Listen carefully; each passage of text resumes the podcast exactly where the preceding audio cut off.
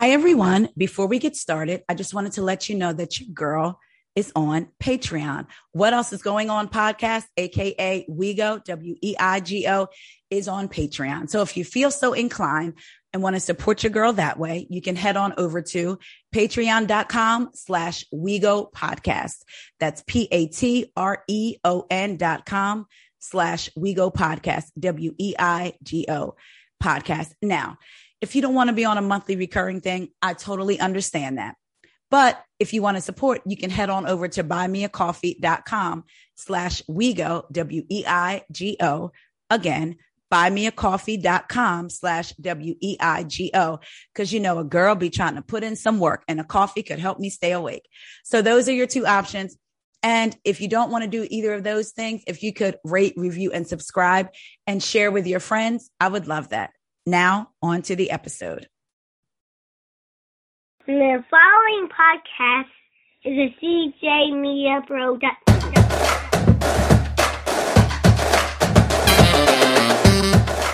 Welcome to the What Else Is Going On podcast, the intersection where pop culture life and real life meet up.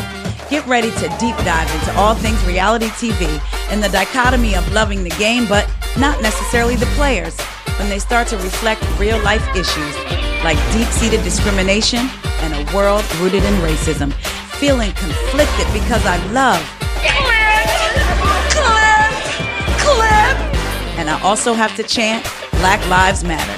Buckle your seatbelts and brace yourselves because my foot is off the brake and this intersection gets busy. So come along for the ride so we can see what else is going on.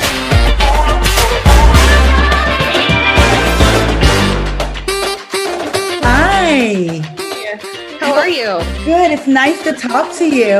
Nice to meet you and see you face to face. Right. I enjoy our online conversation. So I'm like, I get to see her. Yes. And it's like, it's so nice finding someone that agrees um because there's so many like people that are in terms of like the monique thing there's like i just I know. And what's so funny is I've been like, if I post something and I see opposing things in the comments, as long as it's mm-hmm. not downright disrespectful, I leave yeah. it because I'm like, okay. Yeah. But the truth is, you know how people say, I love to talk to people who have opposite opinions. Let's be no, honest. Don't. no, we do not. no, they but don't. I always feel like I can learn something or yeah. I can see. I think what bothers me is the people who are like, or Tunnel trying vision. to, yes, and are trying to alternate the truth or rewrite yeah, history. or justify it. Yeah. And yeah. I've commented like a few times on Monique's post. Like she said something with like, with the um you asked to get dragged and I dragged you or something like that and I just wrote like you haven't even said sorry for assaulting someone and her fans are insane. Yeah. Like they're insane. They were just all coming at me like, well, if Candace, blah, blah, I'm just like, all I'm saying is that violence is not the answer. I was like, that is all I have said. I don't care what someone says to you. And, you know, especially for something like this. Right. And especially because she went to that level when she was pregnant the the mm-hmm. argument was over because Candace had your back when Ashley threw you under the bus, yep. and then you threw Candace under the bus bus with Ashley, and all mm-hmm. uh, Monique called Candace a little girl, and Candace oh, was like, "Who you calling a little girl?" And then Monique is like, "I will drag you pregnant," and all like, do people not see the buildup? It did. It like came right? out of nowhere. It was like, and I'm sure like hormones had something to do with it, and honestly, like Candace I've realized she doesn't really start stuff and she gets her mouth because people, I might have read it on something that you posted, maybe. I, I read it somewhere and I think it might have been you. And um, you were, you were saying like she is always responding and like defending herself. Mm-hmm. And I think I feel like I know that I have been, there are certain people that I already become come with a defensiveness. So yeah. I'm not upset with them. But then if they go there because I already know something's mm-hmm. going to be said, then my reaction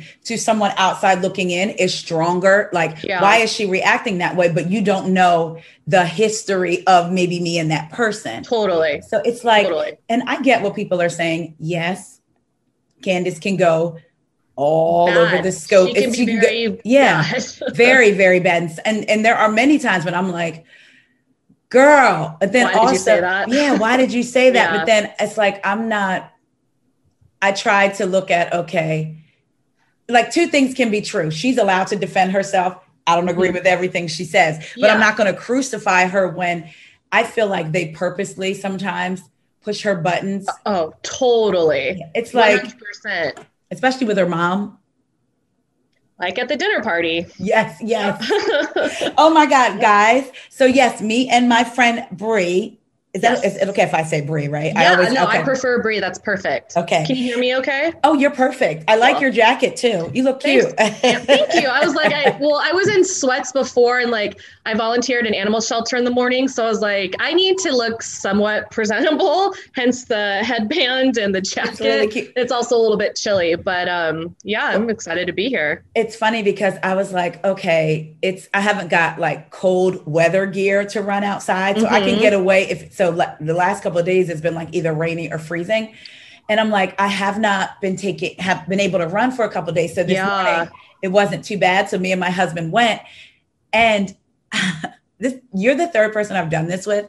I, I I scheduled it instead of three o'clock for Zoom. I put it twelve. That's why I resent you another one. And Yeah, I went running, came back home, stopped, got a cup of coffee, went upstairs, washed my face.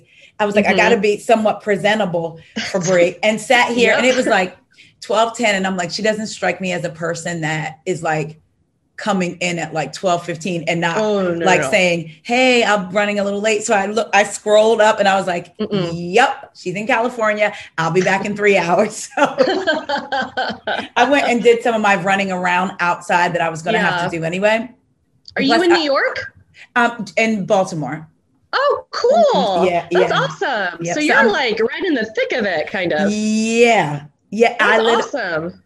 I literally almost drove to Potomac to drive to the Safeway. Where I would do the same thing. I mean, I've I um, grew up um, about an hour away from LA, so whenever we were down there, like especially like with all the housewives and stuff, I'm like, who can I try and find? yes, yes. Yeah. Me and my husband went to Atlanta. Like we, I would, I go there a lot, but. Uh, we actually went just to hang out in like 2016 and we like rode around and saw like Kenya's house. We saw Sheree's house and we were laughing Yep. because it's like there was a scene, I think, when they supposedly made up and Kenya walked to borrow sugar.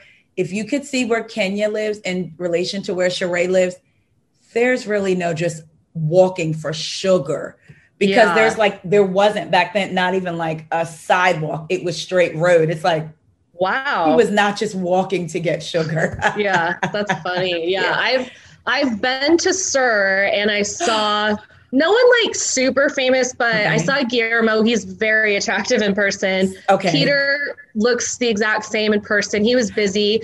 I asked Ariana's brother, what's his name? Um, Uh, Jeremy. Jeremy, yes. I asked him if James Kennedy, DJ James Kennedy was working, and I hated James at the time, but like I wanted to see him.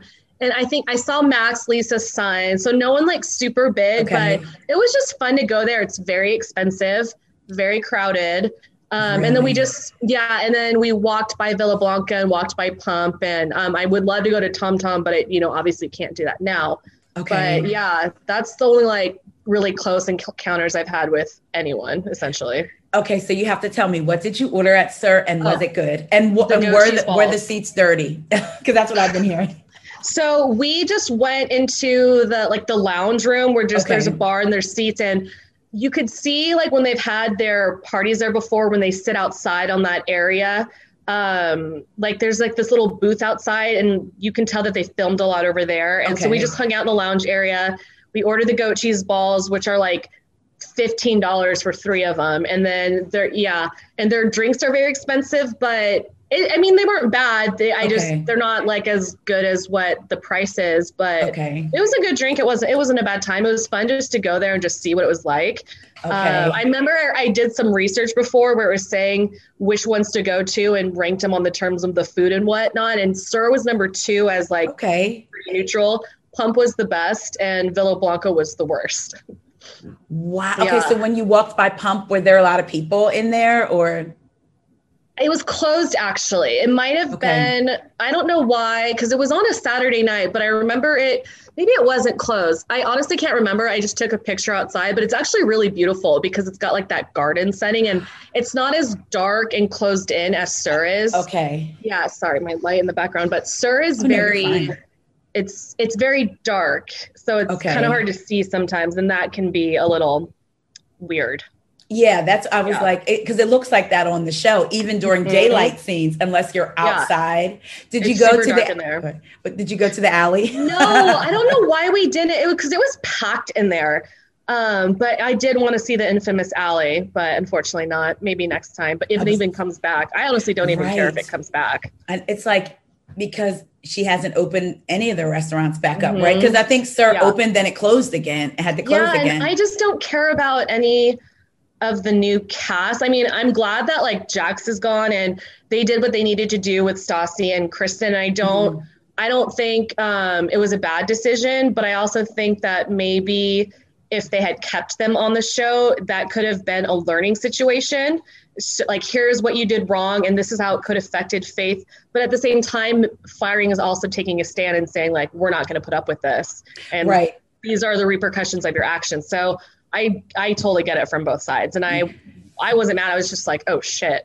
But Like, now I'm glad they got rid of Jax though. That was a long time coming. Yeah. And Yeah. it's funny because with uh, someone, I heard someone else say that about uh, Stassi and Kristen. It could have been a Mhm. learning. But then my theory is, well, my thought, not even my theory, my thought Yeah. is, who are they going to have talk about that with them? Exactly. At the same time, it's like if you bring someone black on specifically to talk about it. That's weird. Yes, but then I was like, then just now talking to you, I'm like, well, Ari- I feel like Ariana and quite frankly, Katie is capable, I agree. but yeah. I wonder if she would ever do that. That's the only Well, thing. That at the same time, it's not a person of color's responsibility to make you understand like any racist tendencies or biases like that you might have like that's something that that person needs to work on on the on them for themselves.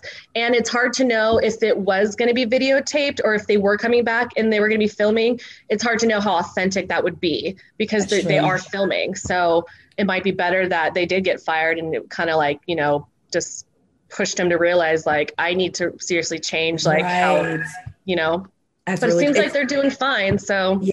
It's well, I uh, what was I looking at? I don't know if it was a Daily Mail or something that came up on my Yahoo. Like sometimes Daily Mail it'll lead you yeah to Daily oh, i look at daily mail all the time And it okay, so since you do, maybe it was Daily Mail. It was like a picture of Stassi, and it said something Mhm. about her comeback, how she's now hired the same uh rep. I guess so I guess she got rid of the other guy, but hired Oh, the same rep that reps Matthew McConaughey.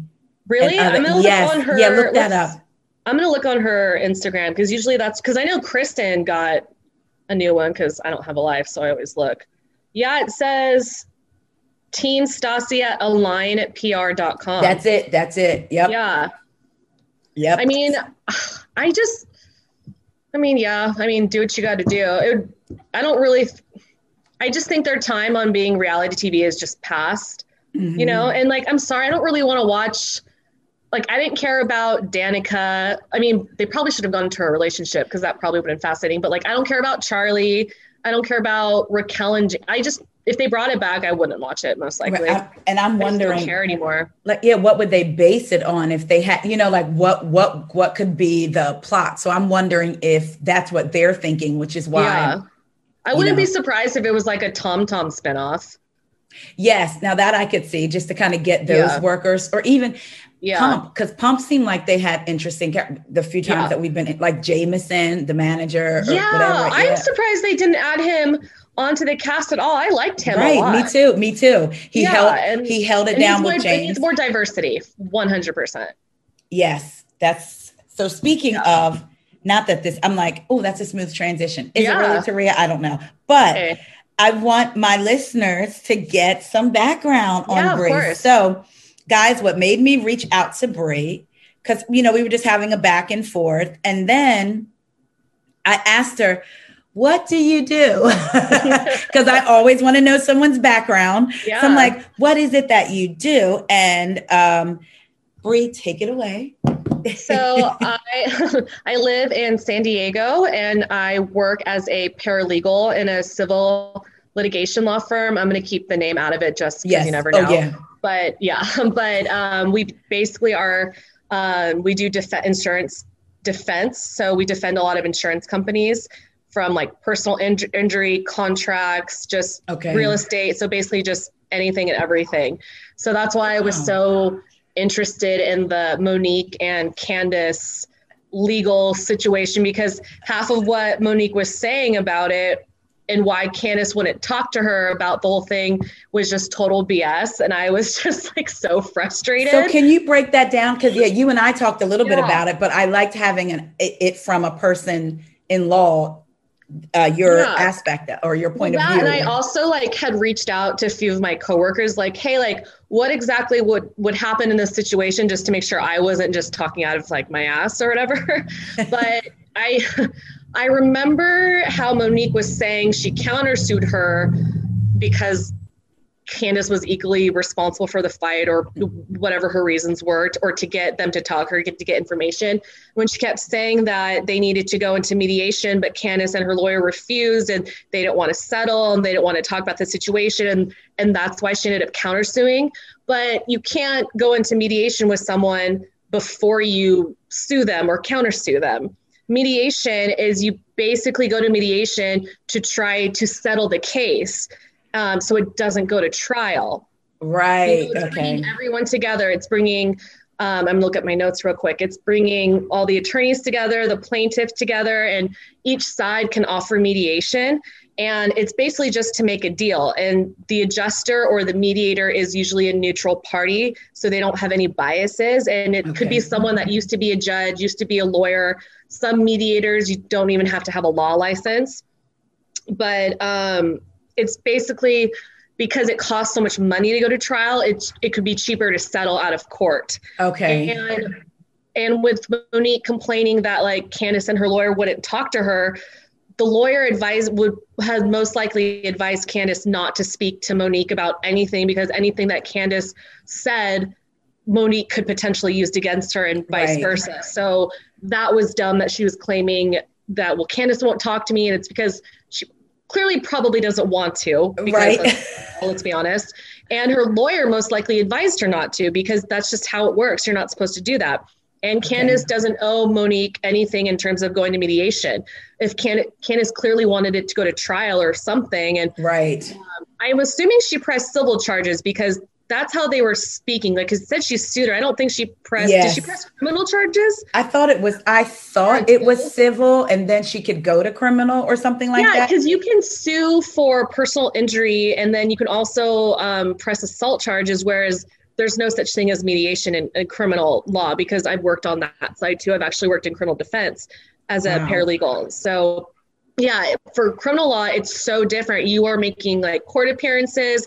You're like delaying the appearances just to like look over the police reports and all that. From what I, Okay. from what they briefly showed of the police report, um, it looked like it could be criminal. I thought it was civil because Monique was talking about mediation and whatnot. And but like I was saying, like they're under no obligation to meet with them. Like so Right. that is all Candace. If she doesn't want to, she doesn't have to.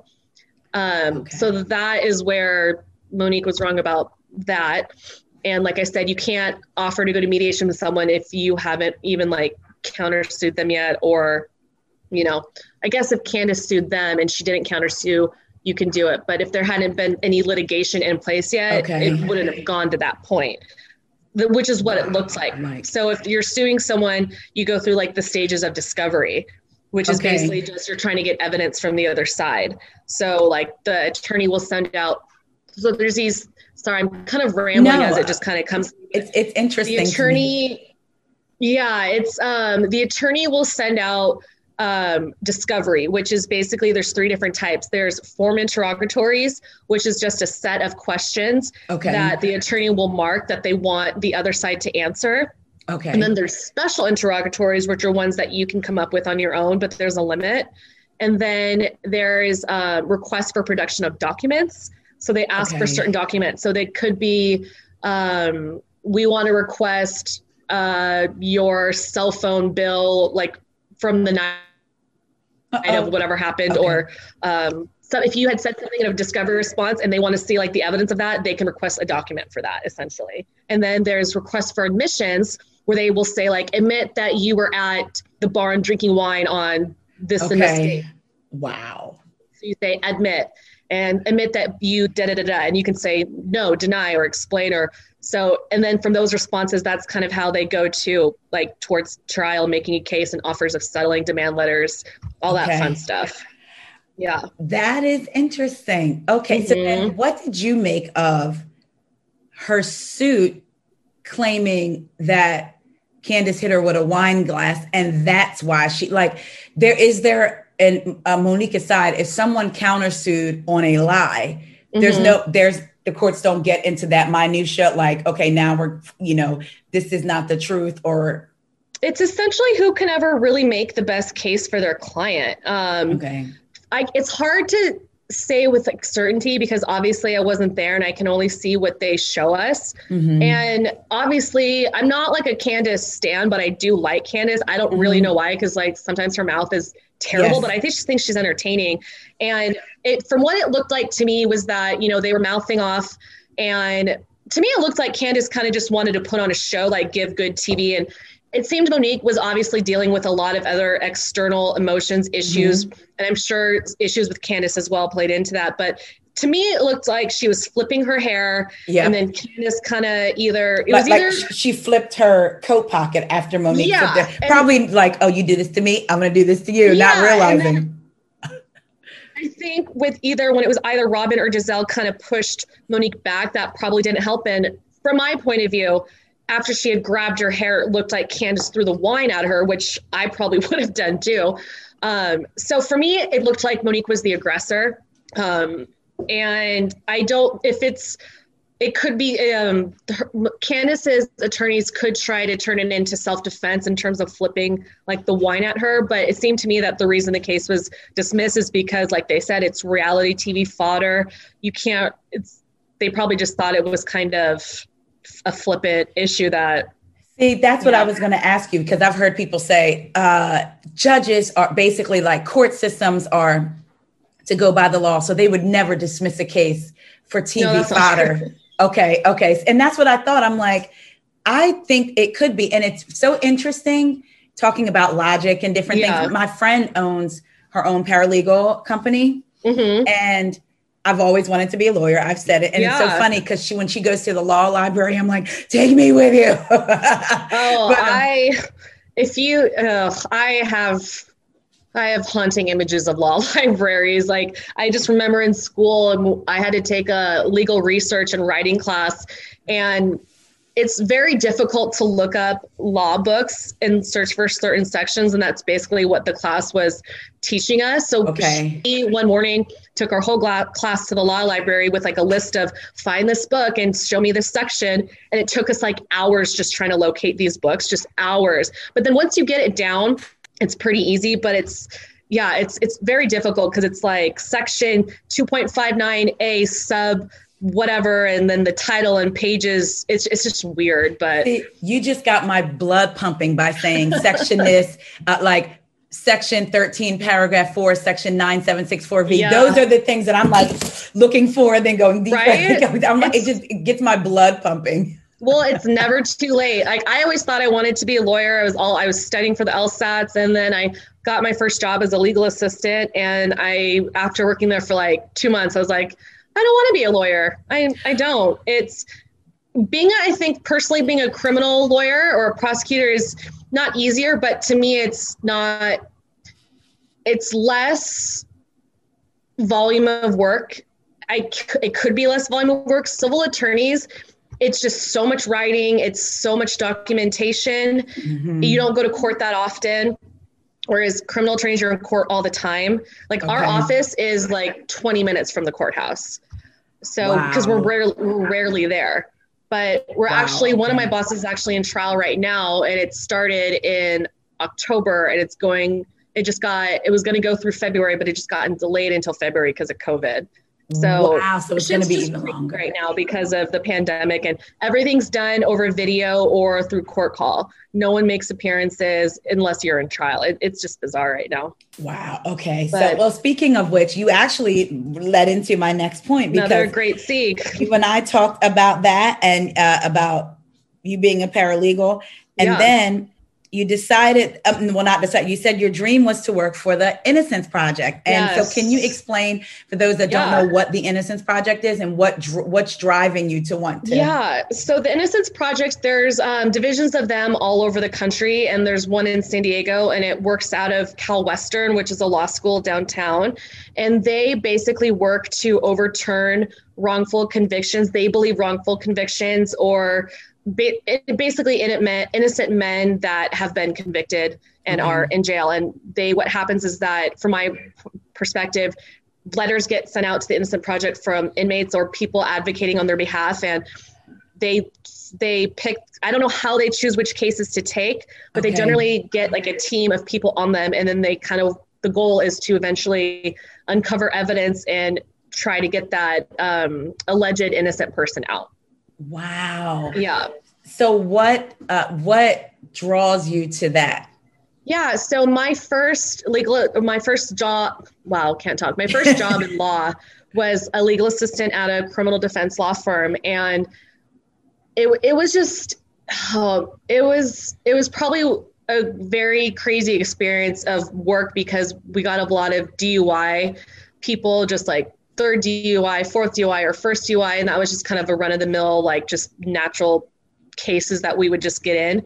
And then um, we had one case about this guy. His name was Andy Kelly, and is the nicest guy. He had um, had a girlfriend and had kids that he was very very close with. Like I think he was a handyman of sorts. Had like okay. very good community. Um, had great friends. There was like never a bad word said about him and him and his girlfriend would take in they took in this six year old girl from his I think it was his ex-wife or a close friend or something. I can't really remember the connections, but this this six-year-old girl's parents were basically just like deadbeat parents. weren't wow, there. Okay. I don't know if there are any. I think there were some drugs involved, and um, so this girl just kind of became integrated into their family, and he was like a father to her. And all of a sudden, he's accused of um, sexually molesting her and yeah it was it was actually like a really really big shot a shock. It was huge because you know your your first um, inclination is to of course believe the child. Yes but yes. then you know you watch like the videotapes of her and you see okay well that's not very consistent but it's all you have to take into account as a six year old right. and you're just dealing with all of the friends and family members of this man that's been accused and he's sitting in prison. And it's it's it's weird because I firmly believe he's innocent. And so he was, the evidence was just like they were saying that there is saliva on her chest from like something that he had sucked on her chest, but they couldn't find like the DNA particles to exactly match it to him. They were saying they found like semen in the underwear through the wash, but it's like if you're collecting everyone's underwear or everyone's laundry, sperm can transfer very easily and that you can tell the difference between like ejaculation or if it's just oh. like sperm from your oh. underwear because there's like that white substance mm-hmm. and then the sperm's like in that so that wow. has a lot to do with it we think that because um, her mom was was like I think she, I don't know if she was a sex worker, but there's pictures on Facebook of her in hotels with her daughter there as she's, you know, oh allegedly servicing okay. men it and so that is also a big impact because we don't know what she's seeing in this room with her mom doing who knows what. Right. Um so yeah obviously i can't go into too many details right. and whatnot but um just going with my boss to just interview him and just chat with him and i feel like you generally have a feeling um and i i mean who knows? I could just be totally 100% wrong and i will never know that but I feel like I'm a pretty good judge of character, and I'm more inclined to believe someone's. I was more inclined to believe someone's generally guilty unless there's just outstanding evidence that okay. there isn't, which is how I felt was the issue in this case. And we thought we had a really good jury, like we studied all of them, like we ha- it was so he ended up getting convicted. Wow. Um, yeah, after like barely a day And so, as far as I know, he's still sitting um, in prison now, and just you know having to deal with his family members was just super difficult. And yeah, wow. it's just it's it's just rough and and just seeing the disproportionate sentencing of people of color minorities versus like a white person wow. was very eye-opening to me um, i knew in one county that it, we worked in there was a, uh, I believe he was uh, Mexican and he was very nice kid. It was his first DUI. And the county, uh, this was in Northern California, and the county gave him two years of um, ankle monitoring, which wow. is like unheard of for first time DUIs. It's usually second second and third DUIs where you need ankle monitoring because after your first DUI and you get a second one, your license is taken away for at least okay. a year, unless like you're unless you have a really high um, alcohol percentage um, on your first DUI. But I think we got it knocked down to six months. Okay, but they never would do that to a white person. Like I, I've watched a video of white guys screaming at police officers and like calling them names whereas like in the current climate if this was a black person or a pers- or a minority like I could not trust what would happen. Right, right. Wow. You know, and, and just seeing some of the cops, they all, a lot of them lie on stand. Um, and a lot of it was just like my own like progressive awakening. I've always been pretty liberal, mm-hmm. um, but just really seeing it for myself, just seeing how disproportionate it was and just what was going on nationally with, you right. know, like all the cop, uh, cops killing innocent black men for turning their back or something, you know, mm-hmm. it just, it made me want to devote like my time to reversing like my perceived injustices in that system.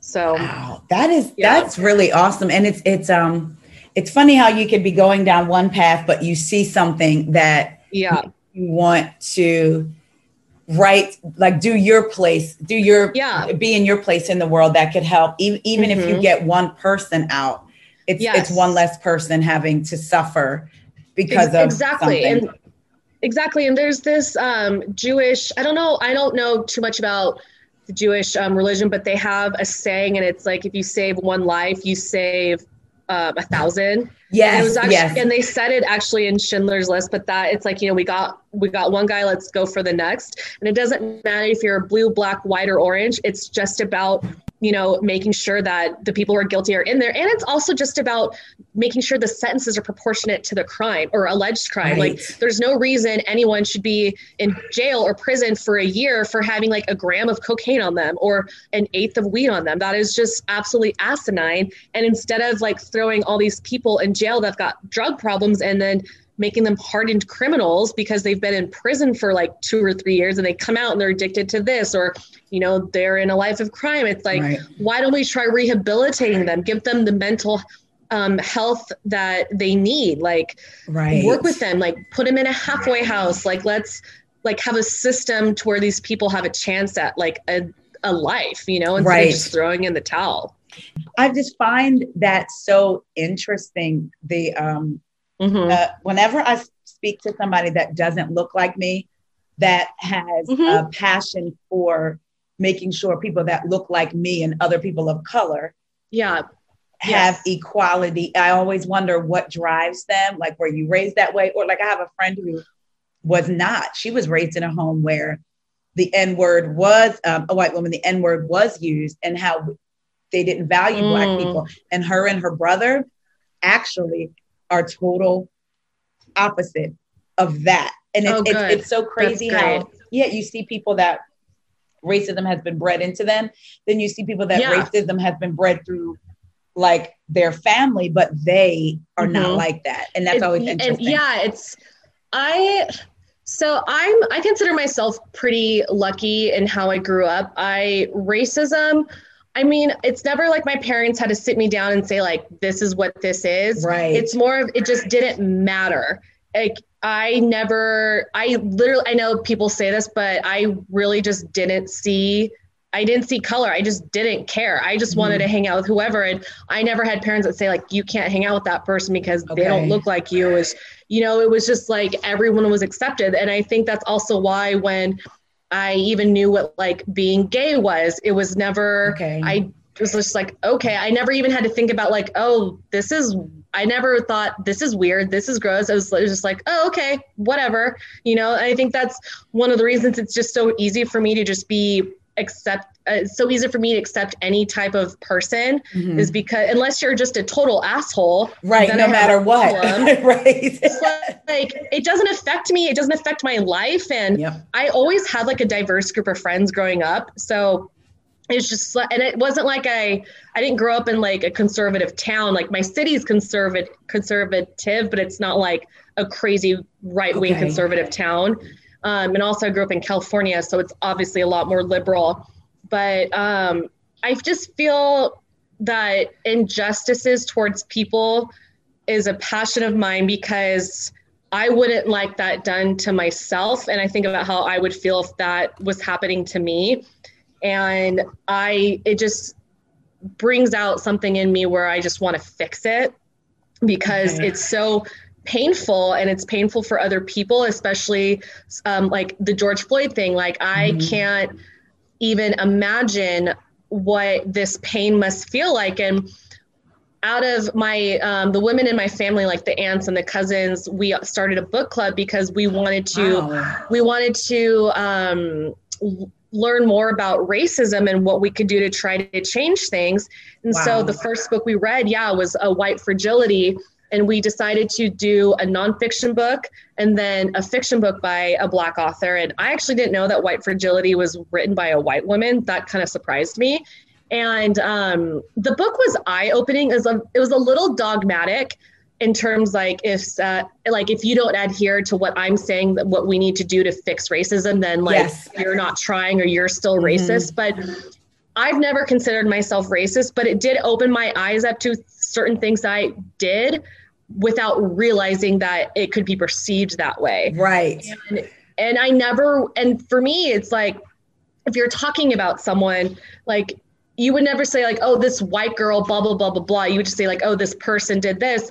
But before, like, if I was if I was referencing a black person, I'd be like, oh, you know, like this black person, and I would kind of right. do that. Mm-hmm. And like, and I never thought about it. But then just like, and when they made that an example in the book, and it, I just said, oh shit, I do that and it was like i'm not it was i was coming from in my own head like i don't want to offend anybody but at the same time that's more offensive feeling like i have to keep it hidden right, you know, right. whereas like i can just say like well yeah this black guy did blah blah blah blah blah mm-hmm. you know and it just it shouldn't matter like and i i think it was i was trying to be deferential but and it worked in the opposite way right. it's actually mm-hmm. more hindering than anything so there were definitely great viewpoints in that book like I said, it was a tad dogmatic, but yes, I heard the author.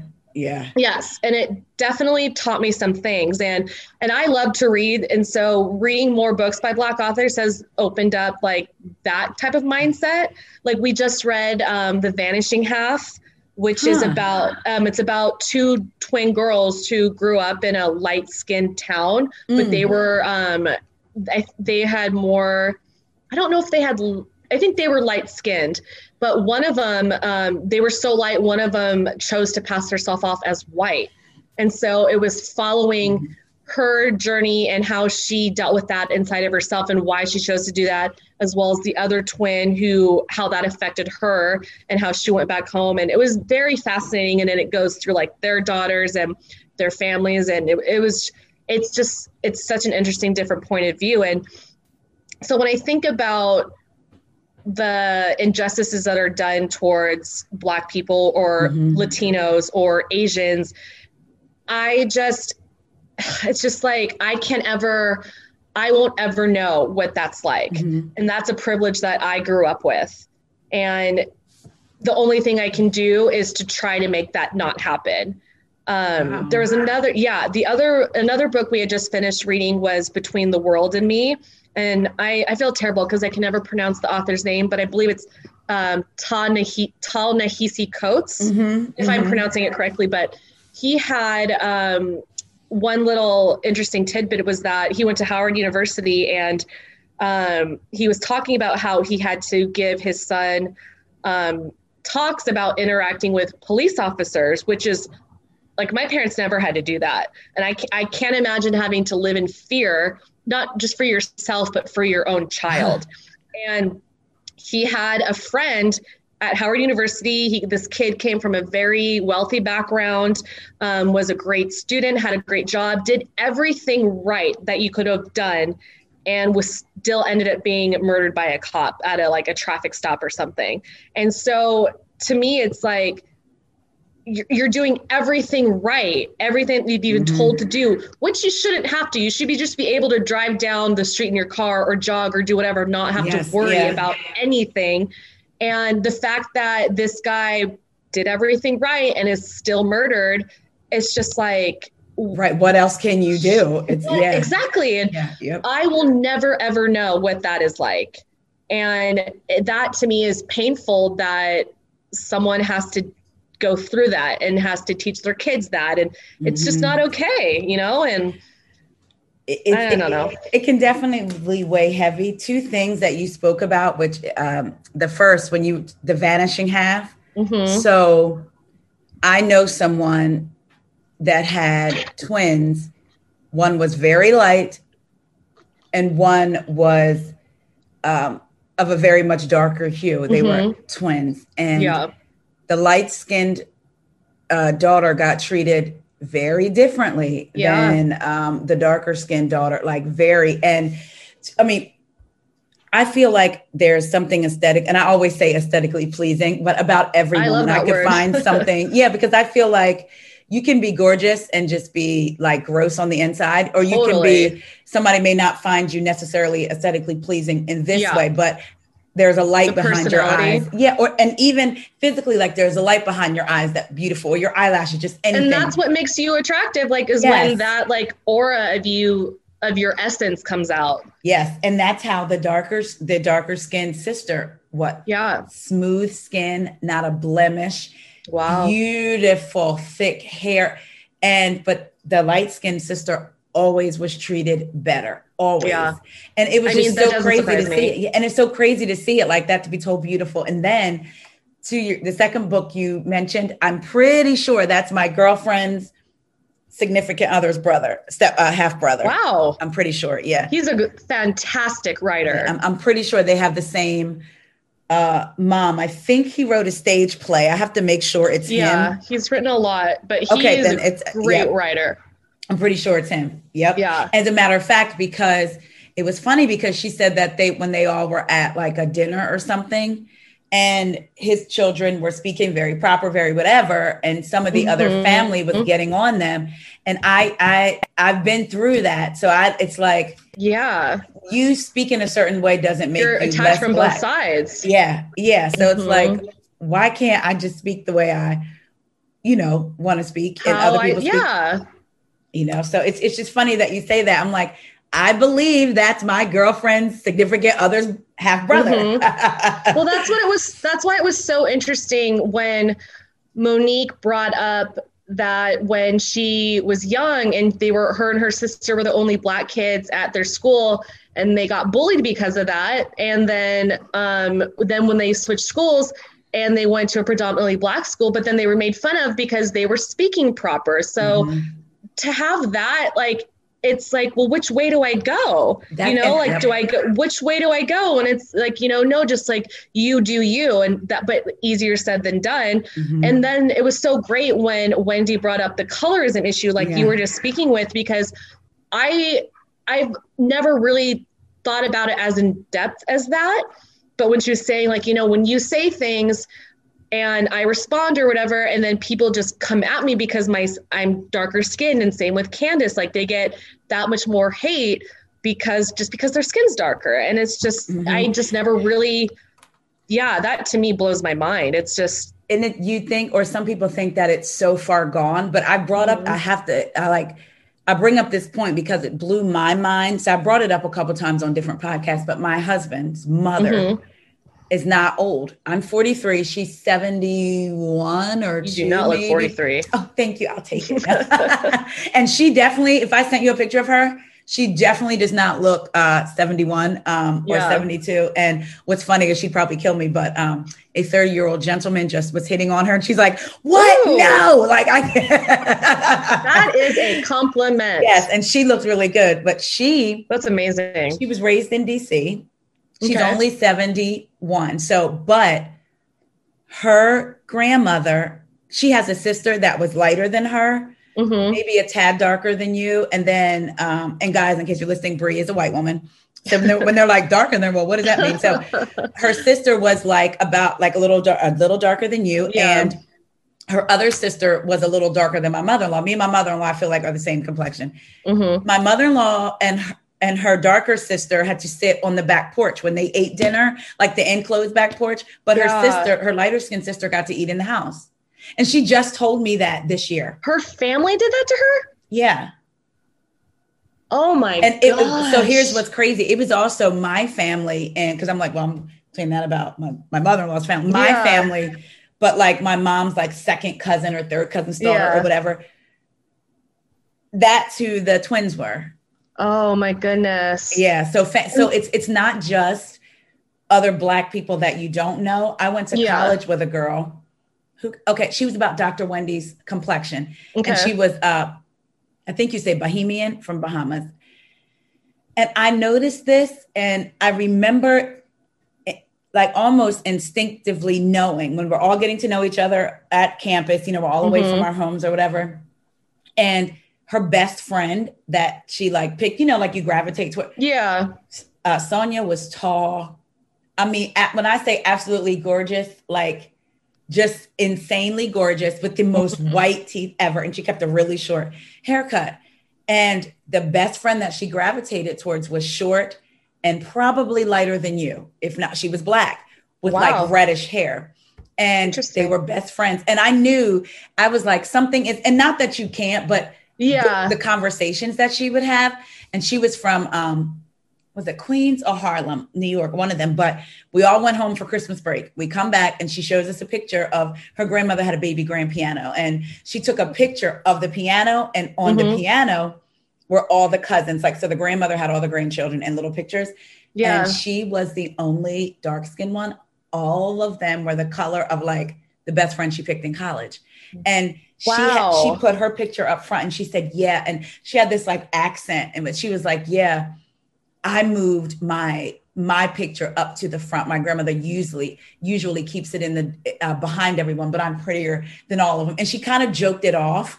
But her Yeah. grand her grandmother, her own grandmother, would make her felt would say things like she wasn't as beautiful as her lights. oh, that's so so sad. it's not just outside. You can yeah, be in a it's family inside too. Mhm. Well, it's also just reinforcing prejudice against, you know, and like there hopefully she didn't, but that could cause that person to grow up to think like this is how it's supposed to be. Mhm. And you know, it's I actually just watched um, that movie 42 last night with um, Yep. Chadwick Boseman, and he was playing Jackie Robinson.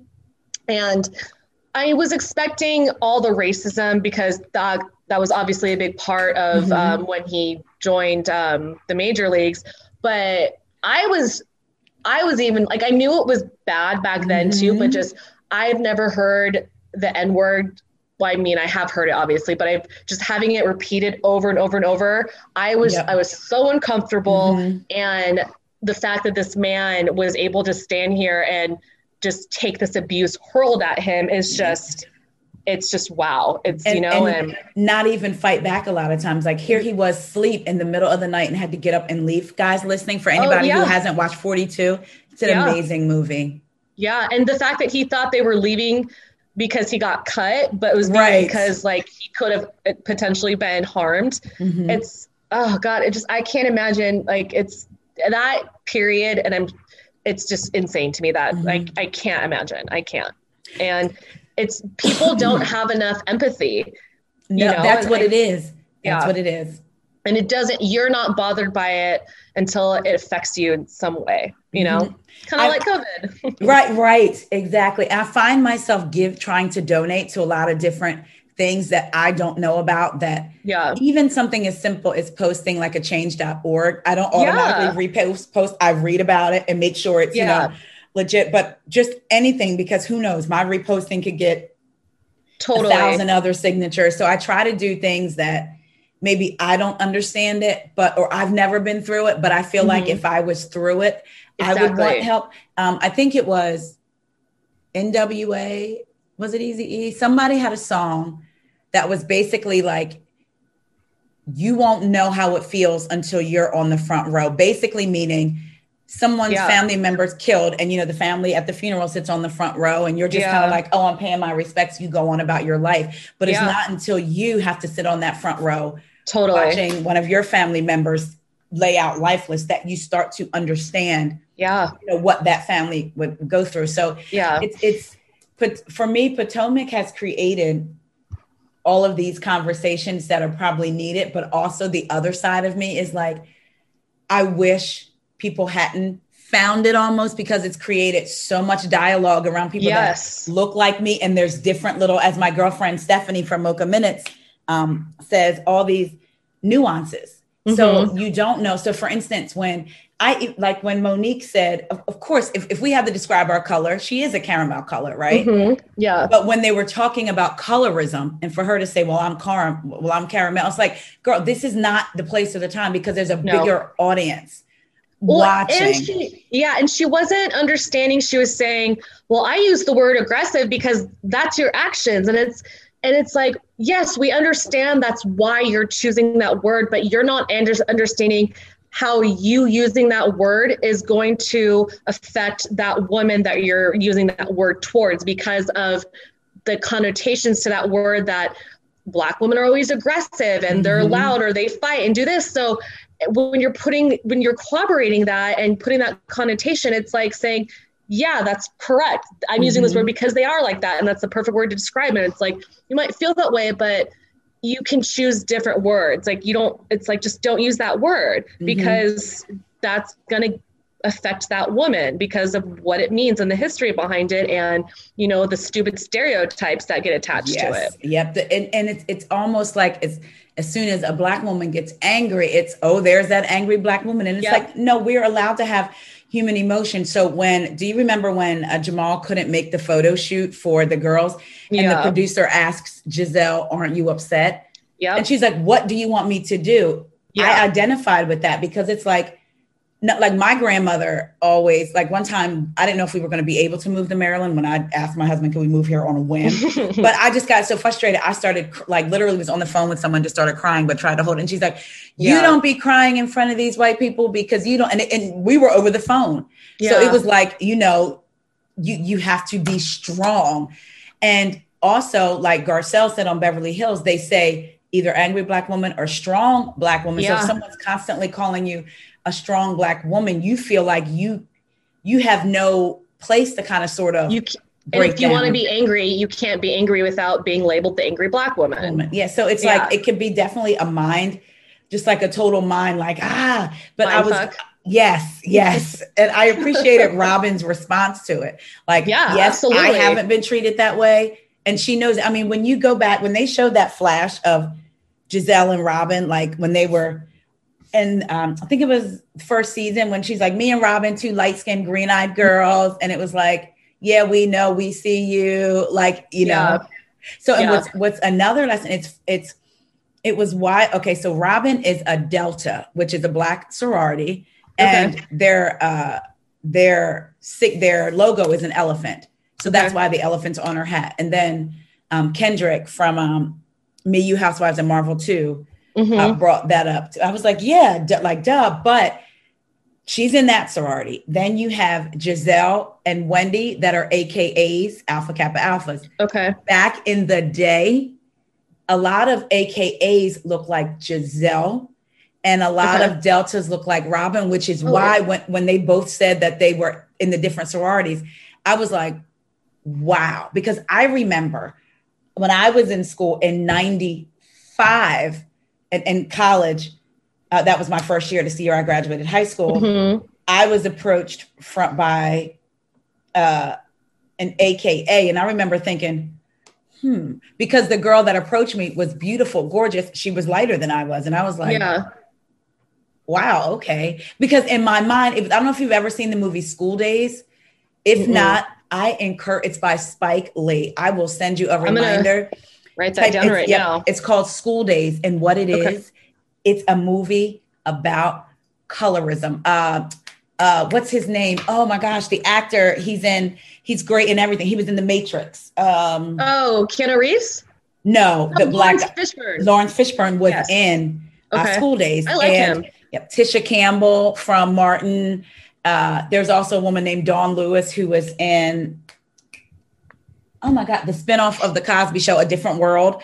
They're Okay. all in this movie. And it shows you there's a dark skin uh, sorority fraternity, there's a light skin sorority fraternity, and it shows you the colorism within the Yeah. black community in this movie. And it's one of the great, like when you watch this movie, you'll get an understanding. So anybody listening, if you look up School Daze, I'm um, spelled D-A-Z-E by Spike Lee. And you know Spike Lee is always kind of sort of Yeah, doing things anyway. Great. Yeah. Yeah. So if you watch that, it's a really good uh, movie. So when I when I real I had to check myself because I was like, oh, Taria, you know, like what are you thinking? But when Mhm. Wendy, I thought Wendy would be a Delta based on, and it's also I think based on your college, honestly, Yeah. and where, what area your college is at in the world. It just so happened to be like that at the time where I Yeah. was.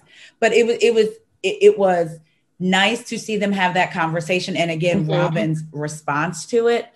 I just wish Ashley would have just been quiet I know. and I been know. like, mm. and I um, did a interview uh, with someone yesterday, and I put it out today with um, a woman named Brooke, uh, the underscore Brooke underscore no, it's the Brooke Ashley. So if you go on my page, you would see her, but Yeah. she does YouTube and. She was talking about how she was glad that the colorism conversation came up. And then Mhm. people are in her comments, Black people saying, There's no colorism. You're just mad because you're dark skinned.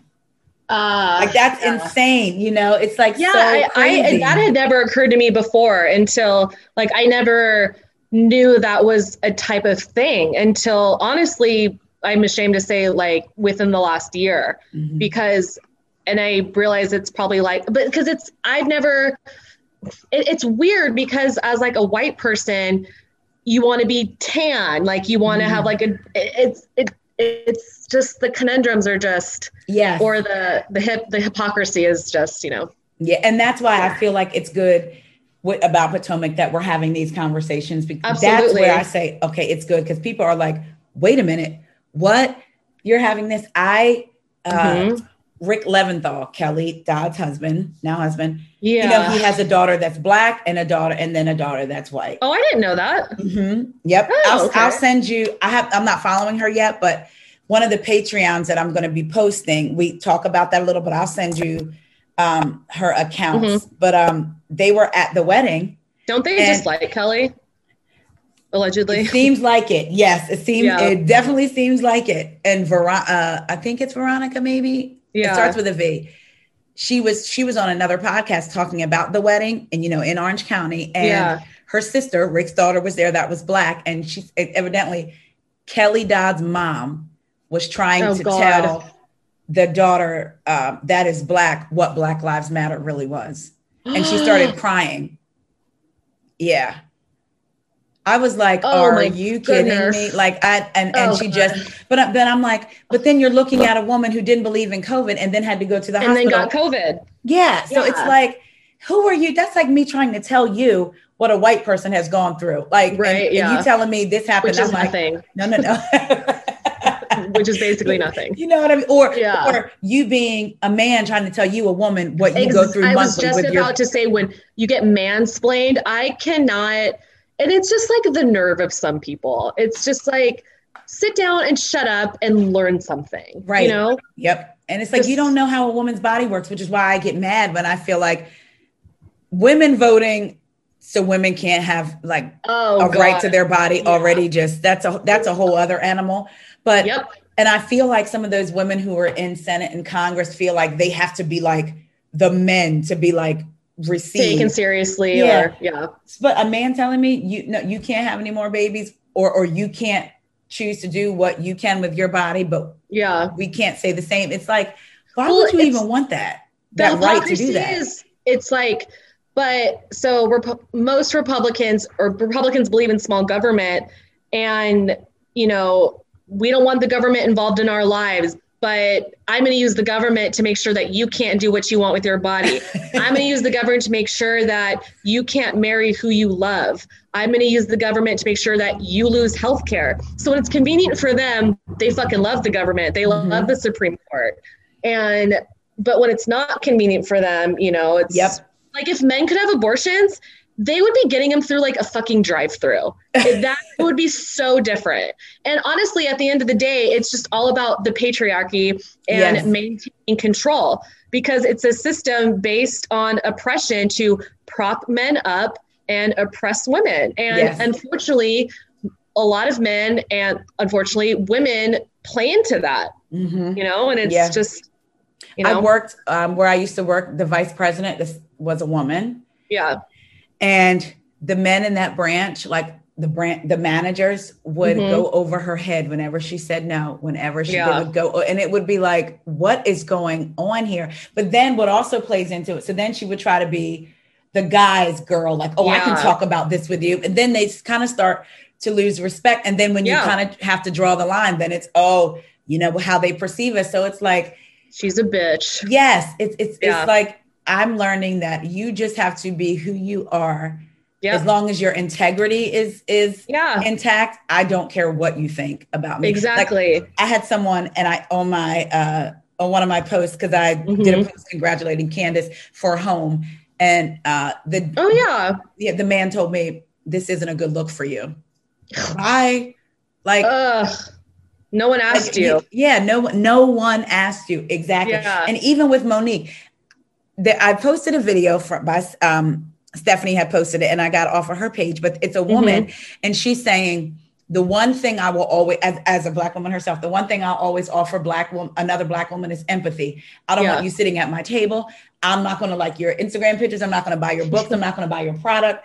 But I don't want you to go through, you know, racism, discrimination, Yeah. misogyny, war over there. Like you be over there, not going through it because your energy is messed up. And I, I was thinking about that. I'm like, yeah, when it comes down to it, even Ashley, I, can't, I won't say I dislike, I because I'm like, we don't know these people, but Ashley Yeah. is one that I feel like I dislike You have a hard time. and yeah. would have no interest in. Monique, I'll say Yeah. she don't resonate, but Ashley would be if someone were to say, "Hey, Monique is in town, and for whatever reason we knew a mutual person, come have dinner with her, maybe talk, whatever."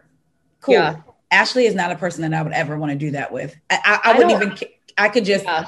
I wouldn't even I care to even her. Me neither. Yeah. Me neither. when not I first watched um, the show, I was like, she's not that bad. And then, and then I was like, oh man, she's awful. yeah. And then uh, in this season, she hasn't been like how she was before. And when I rewatched it, um, I was like, okay, she's actually not that bad. I can kind of see where she's coming from, but she's j- kind of just as messy as Candiace. And, and I, think, she's worse. Like, girl, yeah. you're gonna. I, I- was gonna ask you that. Oh, I'm sorry. Go ahead. I have, No, I have a, le- no, a legal question to ask you. Yeah, yeah, no. And I think one of the reasons I just can't take her seriously or I can't really like her is because I just think she totally enables her disgusting husband's behavior by defending him. And after what he pulled at the finale and just like his obviously guilty touching of uh, inappropriate touching of other people, I. I just think that she made her bed so she has to lie in it. So at this point, I don't feel sorry for her having to deal with him anymore because you reap what you sow, and she got pregnant with him again after Mhm. you know. And then even last week at the reunion, when or they might not have talked about it, it might have been a preview, but they're talking about Michael uh, grabbing another cameraman's butt, Yep. and she's like, "Oh, we know him. It's whatever." Blah blah blah. And Andy's like, "Well, actually, he said that." No, no, no, and just the fact that she takes it so like non-seriously it Yes. defends him and even watching the season four reunion and the way like michael was talking to gizelle about what she saw he, he is just an awful awful human being Yeah, and people will say, "Oh, I feel sorry for Ashley." I don't because I feel I like she she firmly knows what she's in, and I feel She- like yeah she only cares about her paycheck and her husband. That's Yep. it. She doesn't She care about money. any of those women. Yeah, so it's No. like I, I don't feel a bit. I never get authenticity from her. The And only I- time I ever did was when she was Mhm. crying because she missed her son. Even all the Yeah. other times, I don't get. i don't get why she got pregnant by him again she already had the one kid i don't know unless their contract and you know what if he's gay or bisexual that's fine if you guys have a deal like you don't need to tell everybody but like just don't act like you're this amazing couple that's so in love because it's like he treats you Yeah, terribly Like if you notice when Chris was like, you can talk to your wife that way, Yes. but you're not going to disrespect mine. Like I thought Yes. that was such a great point because Yes. he was like, he will never talk to a man the way he talks to women. He would, he does not so have the true. balls. It's so so true. Yep, that is And that is so true. totally in love with Juan, by the way. right, right. He's totally in love with Juan. That's the only reason he got crazy drunk and was so upset about their marriage. Right. It's like, are you kidding? And then Ashley went flying to his defense, but yet Candiace Yep. went to comfort her husband. And I said, see, everyone always makes it about Candiace, but I don't think Yeah. Candiace has been She did awful nothing to, wrong. No, and I don't think she's been awful to Ashley. Last season, I said, if people go back and watch, if you are my friend and you're saying, oh, I had a miscarriage, and in Mhm. order for my to make my body healthy, I'm gonna stop drinking. Not like tomorrow, not next week. Yeah. But then I order a beer and I'm drinking in front of your face. I probably am gonna say, What are you doing? And Yeah. especially if I see you drinking, because they wanted to make it seem like Ashley wasn't drinking. And then when she got to New Orleans, oh, oh because Mhm. of the stress, that's why she had a drink. Girl, you were drinking Yeah. the whole season. And Gizelle played a part in that too by trying to stir it up. Mhm. But it was just insane to me how I'm like, I think the lowest is Ashley accusing Monique of drunk driving and having a Oh, that, miscarriage I was just about to say it. that was really bad. yeah, that, was that's really that's bad. the low. Like, Yeah, because stuff sticks to you. Like that's Mhm. like a rep. like that's why I don't understand how her and Monique are like super close friends. Like I have a theory that because I think Monique totally had tapes of yes, whatever Michael was doing and lied and said they didn't because at the reunion she was like, "Oh, well, what tapes? Oh, the ones in the basement, or oh no, those ones like they re-record after sixty days." I think she totally had them, and I think that because she didn't say that or didn't like broadcast whatever, um, Ashley like they've got each other's backs in that sense Mhm. because um, Ashley had said that Monique knew that her and Michael's marriage was like open to a degree, Yes. but still acted surprised when Mhm. Ashley talked about it. So that's why I think that they're, you know, banding together. Me too. I think it's, I definitely think it's an alliance, but I also feel like Ashley wants that money. So I feel like she would kind of drop Yeah. Monique in a hot second.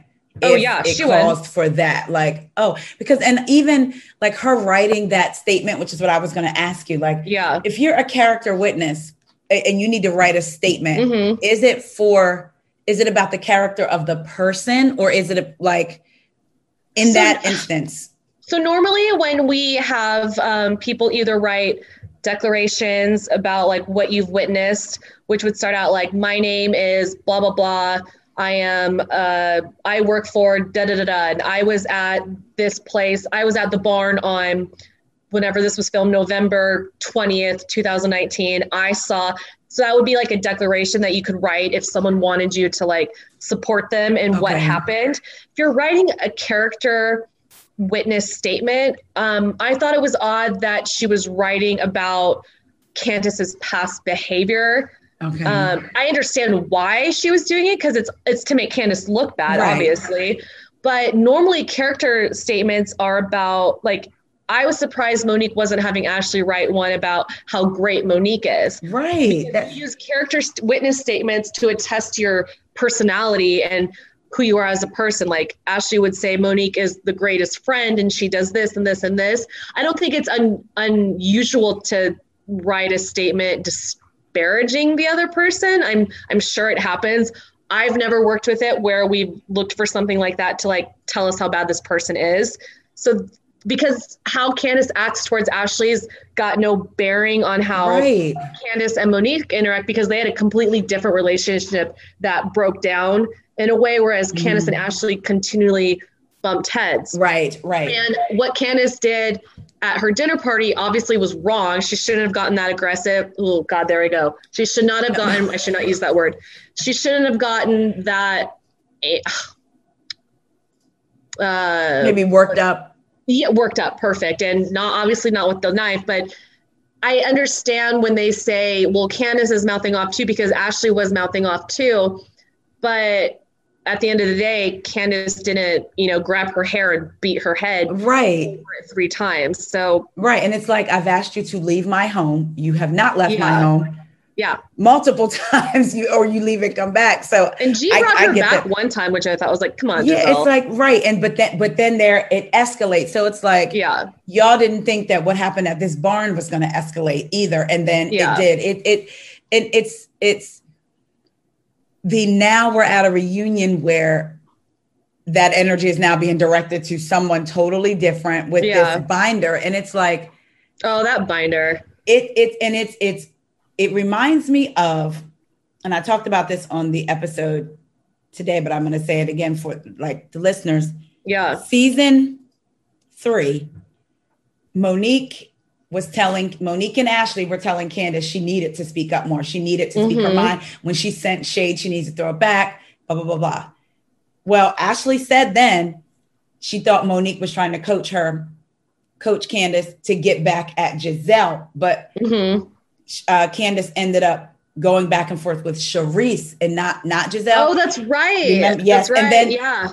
Monique flip flopped on her, and she had like uh, Candiace on one side, Charrisse on the other. And in the confessional, uh, Robyn was like, basically, like now Monique is sitting here. She didn't think far enough beyond like her plan to be like, oh wait, now when I have both of them going at it because of Mhm. the information that I fed them. So it was like, Right. oh, she didn't think beyond that. And I feel like that's what it is with this binder. It's like a Yeah. portal, and she's now opened up this portal, and you underestimated the um, you I think she underestimated partial viewer loyalty and then also you underestimated like how people were going to take you going that far Yeah. into it when I feel like maybe she kind of drew blood first and used Kendall as the needle because although Charrisse brought Kendall season two Yeah. to get back at Gizelle for talking about the fireman, yeah. Charrisse was then demoted to friend of, and um, I keep wanting to call her Monica, Monique. I don't know why I was like Monique wanted to continue filming with Kendall to expose To, what yeah, about the Sherman's Sherman. like. Yeah, so it's like, girl, you actually went after family first. She did. And um, oh, I think you had brought this up um, on one of your posts where at the beginning of the season or at the end of the season, Monique's talking about, I feel so bullied, like they're icing me out. It's not fair, da da da. It's like, but at Ashley's baby shower, you said that they should maybe ice out Candiace to teach her a lesson in her behavior. So she's just a hypocrite. And Yeah, the binder to me is just pure deflection. It's just absolute deflection because first of all, who's got that much time on there? It's a great binder. Don't get me wrong. I was Right, right. impressed, but I mean, she's got three kids. She's got a bunch of stuff going on. I'm a single woman that, you know, just has a job. I don't have time to make a binder like that. So that to me was already crazy. And in the show, she's crying to her pastor, which I thought was a very genuine moment. And I'm like, oh Mhm. man, she is sorry. She understands that like Candiace just ended up being like the punching bag uh, Mhm. for all whatever else is going on in your life, in my opinion. But then at the end of like the reunion, she's like, "You asked to be dragged, and you got dragged, and now the case is over." And then she makes a post about, "Well, my new song, dragged." It's like you really aren't. You're yes, not sorry. yes, And and she was. me the most. Yeah, Like you can hate Candiace, you don't have to get along with her. You cannot be sorry that you guys got into maybe a verbal altercation. But like the fact that you have, as far as we know, who knows what's going to happen on the reunion, the next two parts, but you have never, at least have, we don't know that you have Right. never apologized for physically putting your hands on someone. And yeah, Candiace is a brat and can be inst- and can instigate stuff, but like that's also got to be really traumatic to have that happen on national TV and then you just getting bullied because someone, probably Monique, leaked the story that you instigated and that you were the problem. And Mhm. like, it's just just say sorry. And from what it looked like at the previews where Monique says when she flipped my hair, and it's like girl, right? What are you talking about? yeah, exactly. So to me, the binder is deflection. I get that she's got issues with Gizelle, but I again, you had another, you had a post where they were having lunch in the beginning and they were planning Ashley's shower, and you already knew this information, which is supposedly from like her ex ex friend who Candiace also wrote a statement on. So it's yes. like this, so it's like you're going to the law too if you're sending cease and desist letters. Yes. It's almost like to be your friend is to the point of that could be detrimental to someone else or somebody Absolutely. else getting entangled in something. Yeah. It's like I, I can't imagine my friend coming to me like with the whole G- well, Yeah. even with the Gigi thing, maybe if somebody was trying to detriment, like cause Trump to my friend and she's a public Yeah. figure, but the whole fight thing, my friend would ask me to write a statement about her. And then if they called me as a witness against yeah. that would be something else. But I think what really what really bothers me is people will take your past behaviors and I- and I'm and, and Jamal's Mm-hmm. answer to Monique, he said it, the, the nefarious behaviors of his past Mhm. make the make the present accusations believable. The Totally. same thing with Candiace because yes, she's She's had reactive. the mouth, yes, the be- being reactive, but when, this season she walked away from was a Monique lot better every than- yeah. time, and it was like. Pretty like even keeled. Yes, she literally walked away from her. And then I said, it's funny how people are saying in this particular winery argument, Candiace egged Monique on when we're not saying we're watching Candiace walk away from Monique every time. And then when they get to the winery, we're watching Candiace try to do a toast twice. Mhm. And we're not saying, you know what, Candiace was egged on, so she shaded Yeah. it was just a matter I, I really feel like it had nothing to do with Candiace because I mean then I, the I Charrisse agree with rumor it gets thrown away. It's like, Yeah. well, wait, what happened to that? And the person I interviewed yesterday brought up a very good point. The trainer rumor was from 2018. hmm You're now in 2019, like they're filming in 2019, talking Yeah. about Candiace bringing up rumors. So you held on to this information Yeah. Like For the show? until you needed to use it again to me because I'm like, sure, there's pictures, and I had I meant to screenshot it and I didn't, but there are pictures of Charrisse, Candiace, and Monique together in Yeah. 2019. I So think there like- was. I saw something. What they were somewhere. They were. It was. Yeah, it was Candiace, Monique, and Charrisse, and someone else. But and then didn't Yes. Ashley even say on a live that Charrisse wasn't the one that spread the rumors? But like Ashley's Yes. Ashley's shady too, though. So Yeah, because then on the show she tells Gizelle, Candiace Yeah. getting close to Charrisse, knowing what Monique already thinks. Yeah. But then Yeah. now you go and do a live. So and it's funny because people are like, Ashley's really nice and she's funny. And I feel like if they if they had that experience with her, I think that's great. I she's better this season for sure. yeah, but I just don't like well, but in general, I she's don't shady. like um the victim complex. Like Yes, you went yes, after yes, my yes. family, and it's like, and Robyn has said twice now, wait a minute, Yeah. you went after Did my family. Yeah.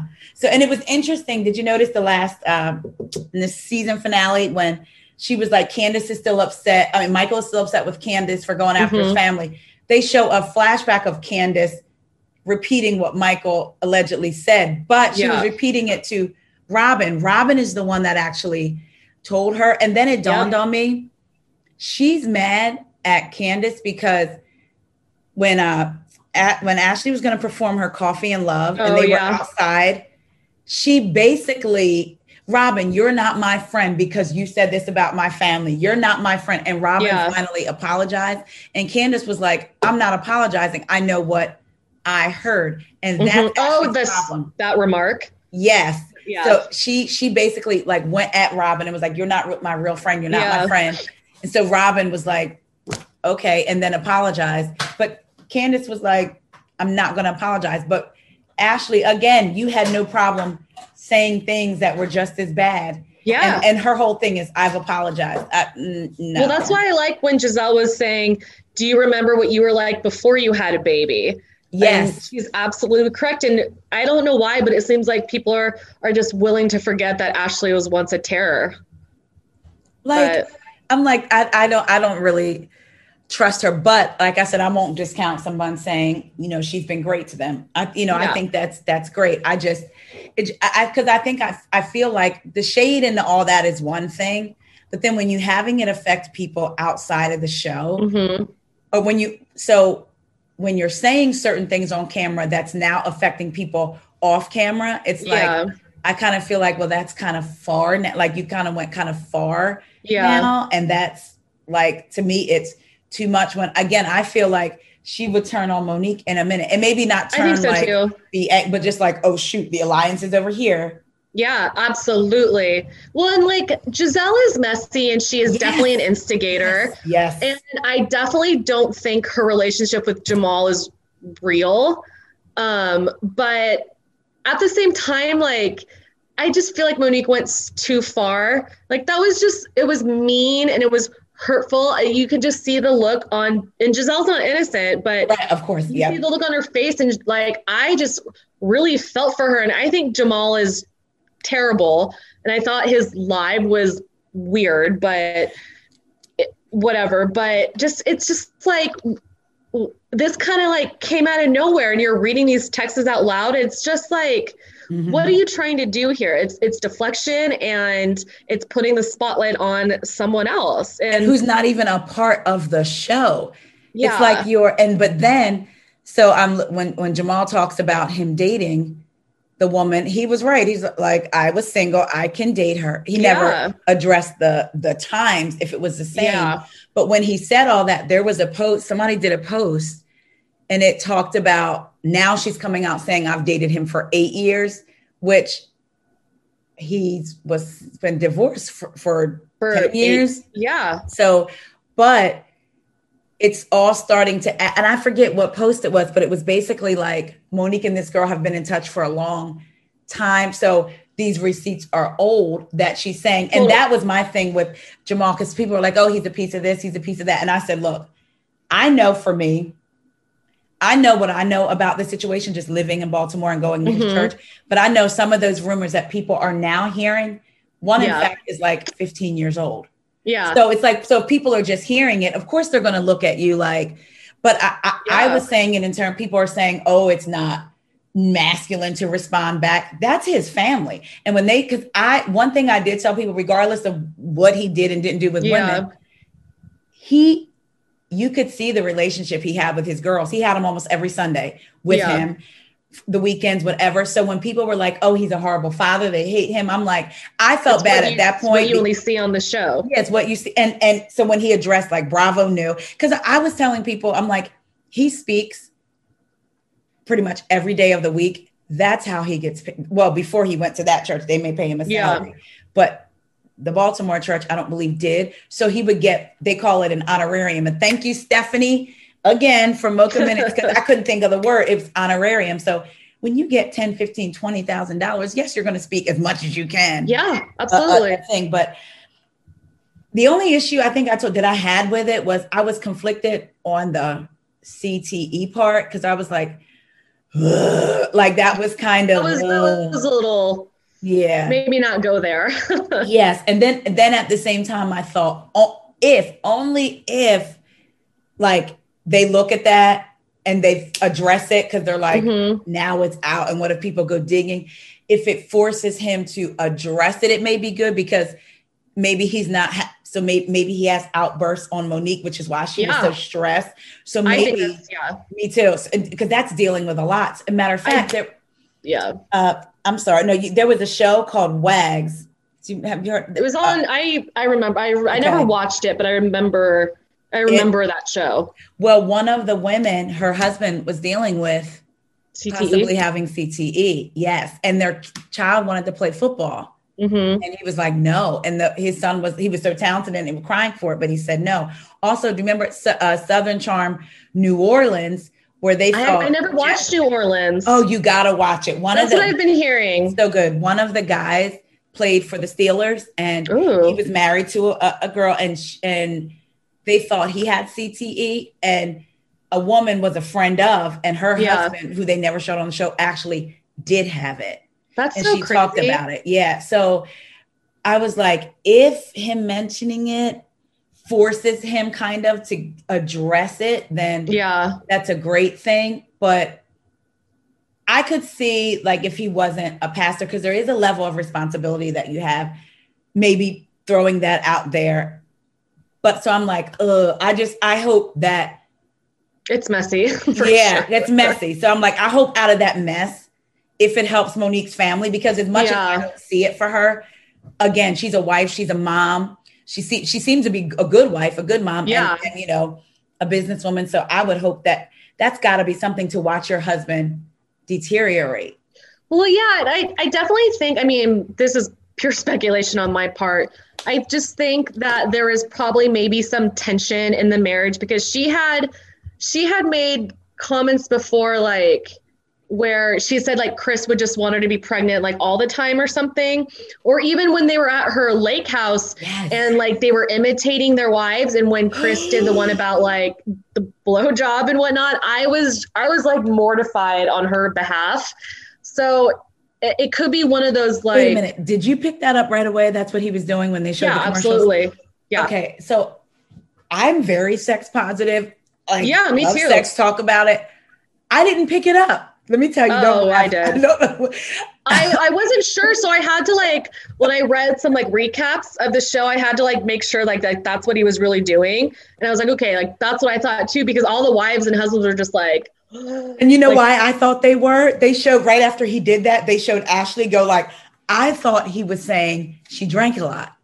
Because it Oh. was because of the from Yes. before, yeah, Yes. So it wasn't until Dr. Wendy said, sir, like when she was in her, I Mhm. was like, and I even told my husband, we talked to our other married friends about sex, stuff Yeah. like that.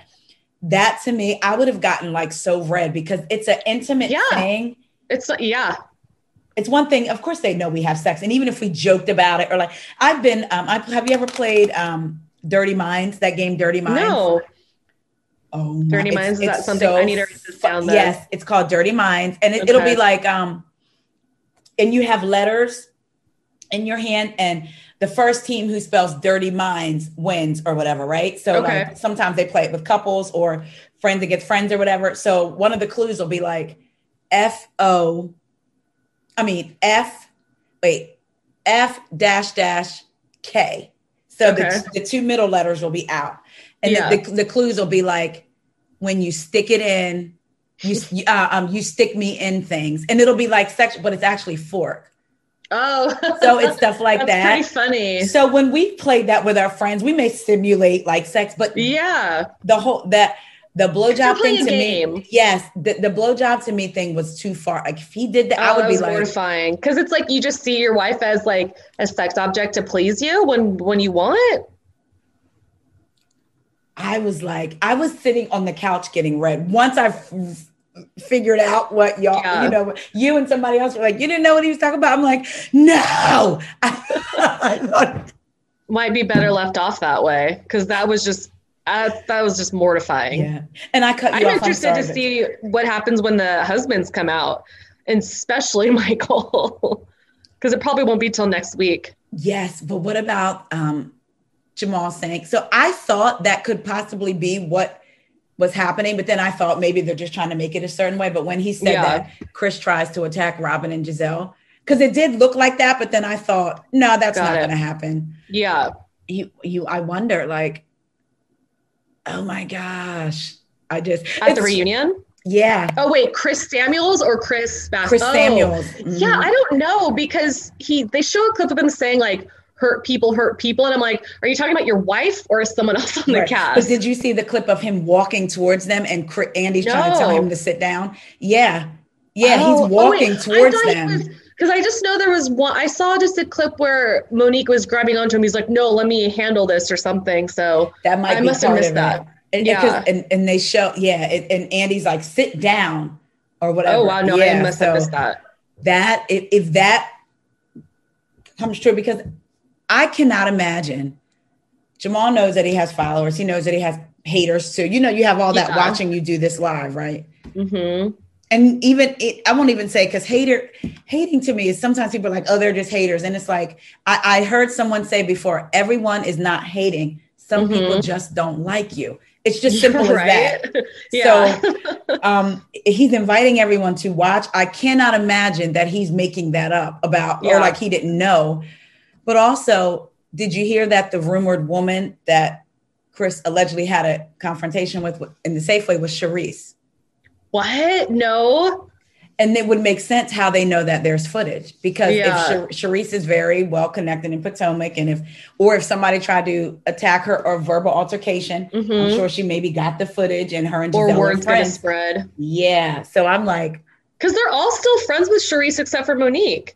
yes, uh, Charrisse threw Gizelle a 50th birthday party. Yeah, and they all went, I think, except for like Candiace had something. This I know way too much about. Like their me too. Me too. It's like why isn't so and so there? Oh, she was invited, but da da da. Like exactly. yeah. It's like oh no, she's fine. I got it. I know why. They're mm. they're still good. Yeah, so it's it's just insane. I've never. I don't. It's funny. I don't like reunions. Mm-hmm. I, oh, I, ne- I, never have because it gives my stomach. I actually like when the women get along, and if there's light, funny shade. Is mm-hmm. when Candiace was twirling to me, that was the funniest thing because yeah. I was watching. It was funny when Monique was saying "twirl with your cheetah print." I thought that was funny, and Candiace was yeah. twirling and twirling that to me is like yeah. like the fun light shade or whatever. Yeah, because she was like lighthearted. It was kind of Monique that took it to like a more mean place because Candiace was a little drunk and was like, "Oh, I love you guys," and then someone I don't know if it was Ashley or Gizelle was like, "Oh, well, so you two or whatever," and Monique's yeah. like, Monique said, "Oh, we're just it's I'm leaving her back there or something like that. Yeah, it was, like, something just dismissive. Yeah. So I, I thought the back, I didn't, if I didn't know about the fight, I wouldn't have thought just from watching that, that it resulted yeah. in that because it looked like Karen and Monique, all of them were laughing for a minute yeah. when she was twirling, when she was being extra because I could see me and my friends doing that. And, and then it kind of diffuses the tension with me, like me mm-hmm. and my mm-hmm. friends. But I like that kind of stuff. But when it came to reunions, sometimes I would like wait to watch them because my stomach would be yeah. clenched because I didn't like it. But this is the first reunion that I'm actually looking it's forward so to exciting. watching. I literally was like this. I had my got the listeners can't see me. I had my robe on and I had it and I was like, and then when I watched his live, I was like, like literally clutching. I'm like, that's what they mean about clutching. I know what you mean. My eyes were this big. that's how I felt watching Jamal's. I was just like, what is going on right now? And I'm not surprised that he did it because I because Gizelle put him up to it. But no, I don't think Gizelle put him up to it at all. I think because I I remember see, and this is why I go back and forth. I think yeah. he had every right to address it because he almost didn't get to become the pastor of that church because of all the rumors of his past. Yeah. Well, and like so, he said, he doesn't know Monique. Right. And so if you're talking about he almost didn't get this pastorship mm-hmm. because of the things that he legit did. And now some of these things that are being talked about are those old things. Yeah. You better speak out and say something. But people acting like they're new. Yeah, my issue with that was because I have been went to his church and I knew that he would use the pulpit if he yeah. was upset with something someone did to you. And I don't think that pastors should do that. Yeah. So that was that was my conflict. Like, yeah, address that. But however, I also felt like when he said, you know, I had your phone, you have my phone number, but I have your address. And it was by grace that I didn't use it. Yeah. We know what that meant, meaning it was by grace, because grace, the grace of God, that's what he yeah. said, but he didn't say that, that I didn't come to your house or get somebody. So it's it was kind of like, oh, wait a minute now. We kind of going like left a little bit. A little yeah. Bit. and then when he said, um, I live in Atlanta, but I'm from Baltimore, that also to me read, he's very connected here. And yeah. people pastor or not, people have people that will do things for them for the right money, I believe. Yeah. So I, I felt like, okay, here we go, going to the left again. you know? Well, it's what was weird to me too, though, is that why does Monique care about exposing or going after Gizelle and Jamal so hard? And also, do you remember I don't know if it was like the second or third episode, but they were at lunch to like because Ashley is like able to leave the house or whatever. And they played that like footage of Monique like going up to Candiace where she was like, I had to, I had to. Yes, people we'll talk like no one like that was shady too. Like what was she talking? Like she had to go after her. Like yeah, and she tweeted about it. And she yeah. basically confirmed, she said, yeah, why would I give you a heads up? You didn't give me a heads up. Charrisse was going to be at your party. So she set Candiace up to walk into that. Yeah. And I'm like, yeah, and and no one's even looking at that hot mic moment like, oh well. I'm like, mm-hmm. you know, mm-hmm. she tweeted answer to it, but it was just weird to me how it was Sharisha. And I I I will say I did believe Candiace when she said, I didn't know that you had a problem like that with Charrisse. And then somebody did mention, remember when her she went her and Ashley met up and baby Dean was there. Yeah. Even though he looked like Michael from the time he was born, I thought he's the cutest little baby. Yeah. He is cute. Um uh when Ashley was like, something happened between my baby shower and now because the baby shower was in June, Yeah.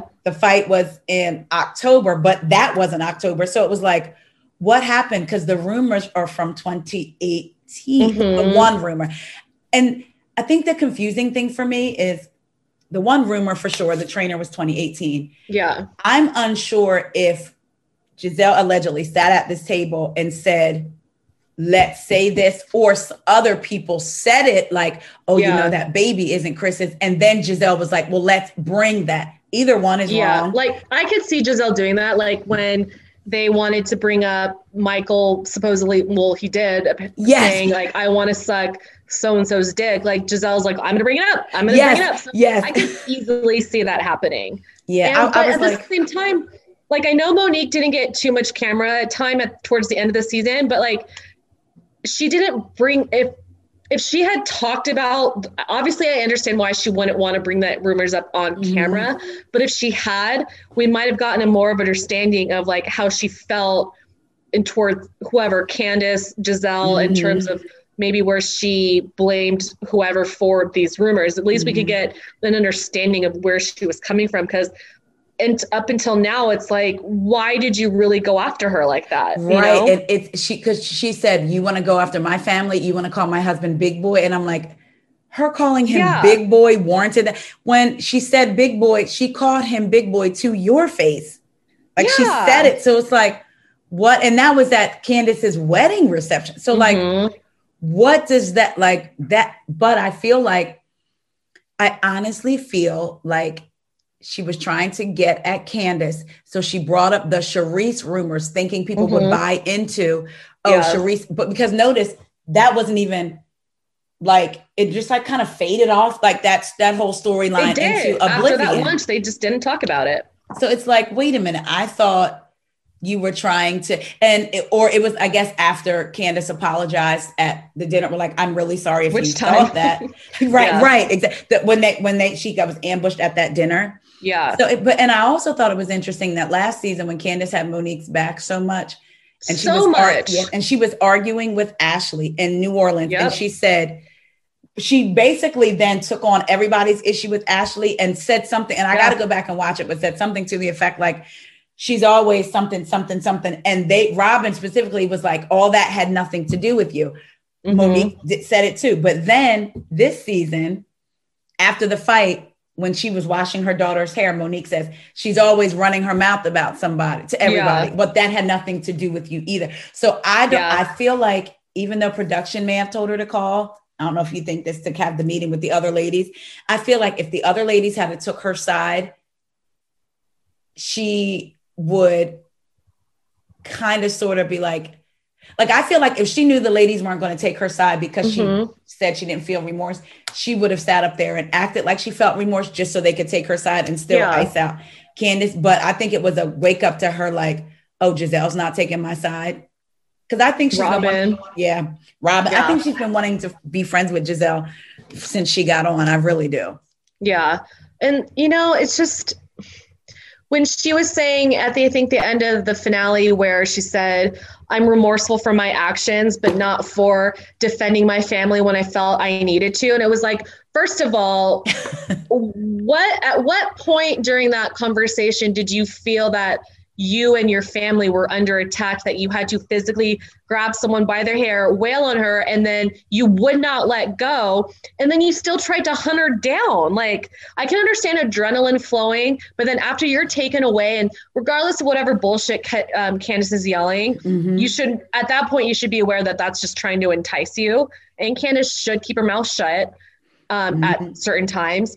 But like the fact that she still was trying to get out of that room, it was like basically trying to hunt her down. Like you're very much aware of what you're doing. And I just don't buy like for defending my family. And it's just like, I, that's where I think that she, again, just speaking for myself, she projected all of that onto Candiace. That's just right. how I, yeah. I think at the end of the day, that's what it was. I think so too. And it's funny, I heard Candiace on a podcast and she said that the podcast host asked her, Is there anything that was left out of the fight that we Mhm. didn't see? And she said, Yes. Uh, it was about seven minutes worth of it wasn't just Monique getting out of that stairway and Mhm. running around the building. She said she was opening doors. She was like, yes, Oh trying gosh. trying to legitimately trying to find her. So, That's so, so and I will say, I know how people feel about Candiace yelling. yeah, I know we're in the minority of liking her. Yeah, but but I also and it's funny because I didn't used to. I I did like her and Monique's friendship, and I actually did wanted. Gis- I wanted Gizelle and Monique to be friends. I did like that time. I wanted season- Ashley and Candiace to be friends because they I think all they would kind of be formidable together. I think even though they were cute, I think Ashley got. I st- I just when when from the time she was on screen and sat on sat on that swing with Katie Rost and talked about Robyn's Yeah. finances so in depth. I was like, oh no, she's Yeah. she's somebody that I don't trust. And Monique and. Karen both well, Monique and Karen both said about Ashley, she gets in to get information. They both said that at different Yeah. times. I But, can totally um, see that. Yeah, can't you? Like, oh, I'm gonna Yeah. say this. But um Fair weather friend. such a fair weather friend. I just really wanted them to be friends. Oh, but in terms of what Candiace was yelling, I'm gonna be Mhm. honest and say, if I got into a fight with someone and I felt like they got the best of me or caught me off guard, eh, there's no, I probably there's no telling what I would have yelled. And as a black woman, I might have yelled it. And and I say that because flashback to, and I'm not saying it's right because I, Yeah. I, I definitely would be like, but remember You're when heated. yeah, remember when Karen and Gizelle, which I think is funny, and I think I'm gonna go back and watch. they got into an argument in the hotel lobby, and Candiace Yeah. was like, "The white people are looking." Yes, and she was like, "You guys got to stop." Yeah, I think part of that was going through her mind when they got into that fight, thinking, "Now these white people are looking like Yeah. I'm ghetto or I'm hood," and I think Yeah. she tried to project that onto Monique. And even notice when they were walking out, and Candiace after the fight, she's like, "I'm so sorry, thank you, I'm I'm so sorry, I'm so." Oh yeah, like, that was I've never that was really funny. it was yeah. funny. It was like, she was like, "Yeah, I'm, I'm very yeah, it's like yeah." you're even coherent. I would have been like a Mhm. banshee. Like, well, and that's where like I've never. That's why I don't think it's like I think it's kind of lame that people like, oh well, Candiace is still calling her a ghetto bitch or a hood rat, and you know she wonders why she got beat up. But it's like she literally just got wailed on, and the adrenaline and just like probably the shock running through you. I don't know what would come out of my mouth. Like I've never been in like a physical altercation, but I've been in verbal altercations where I have screamed like in front of people, like go f yourself or you effing bitch or like just screaming it. And like I know what I'm saying, but I'm just so far gone in like this argument where it's you you know what I mean. And so I can I think that and if it had the shoe had been on the other foot and Monique was still mouthing off, I would think that to me is not Yeah. a big deal. it's like in, in the grand scheme of things, I'm Exactly, like, yeah. dag. I, and it was almost like I wish that she hadn't have because then people could see. But at the same time, who am I to say this girl just and you know how you're going to look on TV as well. Yeah. That's the, it, Yeah. you know, it's got to be like embarrassing, like, oh Yeah. my gosh. And because it, it's crazy. I'm like, man, if, if Monique had to fought anybody else or on another, say like a love and hip hop or whatever, Yeah. that fight would have went so different. Like it wouldn't have just been like the wine glass would have been the least of things. Like they would have tore that whole place up. So it's just like, why, why, Yeah. why, why? Do you think? So I don't have you here for 19 hours. I like talking to you. Do you think? Oh, I want two things from you. Yeah. Three things. I'm sorry. Sure. Three is my lucky number. Three. Okay. First, I want you to speak to. I don't. Did you see the whole Porsha Candiace thing now? That's going on. So I know that they're kind of going back and forth because Porsha and Monique are friends, Mhm. and Porsha like gave advice to Monique, and then was like allegedly saying shit to Candiace about like pressing charges. That's all I know really Okay. about that. So what happened was she was sitting on chat room twice and was Okay. like, and Gizelle was like, you know, Candiace is stressed. She's like, oh, what she's stressed for? She need to stop running her mouth. Made it very like, so Yeah. even Gizelle was like, okay, we're moving on because she kept saying things. agree. Yeah. And Porsha was like saying things. And I was like, okay, you can sit on here and just say, Monique's my girl. I'm not going to Yeah. comment. But to, and I, as a black woman watching her, I was like, don't use your platform Yeah. even if to you don't like Candiace, yeah, just say, be you're supposed to be neutral. yeah, you could have easily said, that's my girl. I stand with her and moved on. You didn't even have Exactly, to address yeah. the fight of it all. So she said things, I think, twice. Mm-hmm. And then Candiace, the, the same podcast I heard her do the interview, talked about, and of course, Mon- she she said, "This is when I was like, girl." She was like, "Of course, Monique and Porsha are friends. They're both wild." Okay, you could have left it there. And Yeah. then she said, "That speaks to how you were raised." I Yeah, was like, "Now we've gone." tends That's to go too a little far. Yeah. Okay, because I, I wanted your because I thought to me in my mind when somebody's if I told you, I breathe that speaks to how you're raised. Yeah. That No, now you're talking about my you're talking about my parents now. Like Yeah. she just needs to know like when to rein it in. yeah. and It was just like no like because words can cut deep but she- yeah i think there's definitely time a lot most of the time she just needs to just like when they were at wendy's um, nigerian party for her uh, wendy and her family are just too adorable i can't get over it and I love Eddie. But when Chris, like when Candiace was mouthing off to Ashley, like, oh, well, you know what's going to happen with your marriage or whatever she said. And Chris is like, shut up. And it's like, he's right. Like, I will never condone a man telling his wife to shut up. but, But you it wasn't yeah. like, shut the fuck up. It was like, Yeah. dude, like, Candiace, like, stop. Like, you Yeah. need to just cut it off. Like, you just, you can't go that far every time. Yes, and I I, I agree with that. I, I was Yeah. glad because it was, and I, I knew where she was coming from. But the thing is, Ashley's Yeah. not going there with you. You're going to look bad in this. You really And are. Ashley- so like, just exactly. stop. So, are you going to blame Ashley for responding to that? No, And it's like, I wouldn't. Yeah. And Ashley just was quiet and like, you're going to not look good in this. Like, Yeah, and the way she handled it afterwards, she was like, "Hey, like I know that like you, you know you and Monique are friends and whatever she told you, but you just need to know that like whatever." But yeah, she just doesn't need to go as far Yeah. as she does. are you being paid too? exactly, like exactly. It's like Candiace, just say that to Chris when you guys are at home. Yeah, yeah. You know what I mean? Or just say it in your interview head. Don't. Yeah. Even with the Porsha thing, I did say, I'm like, she should be able to. Porsha has now talked to her, like talked about her. She should be able to dress her. But I wish she would have said, even if she had said, I'm Mhm. not surprised about Porsha. And then she could have been like, then you could have been like, okay.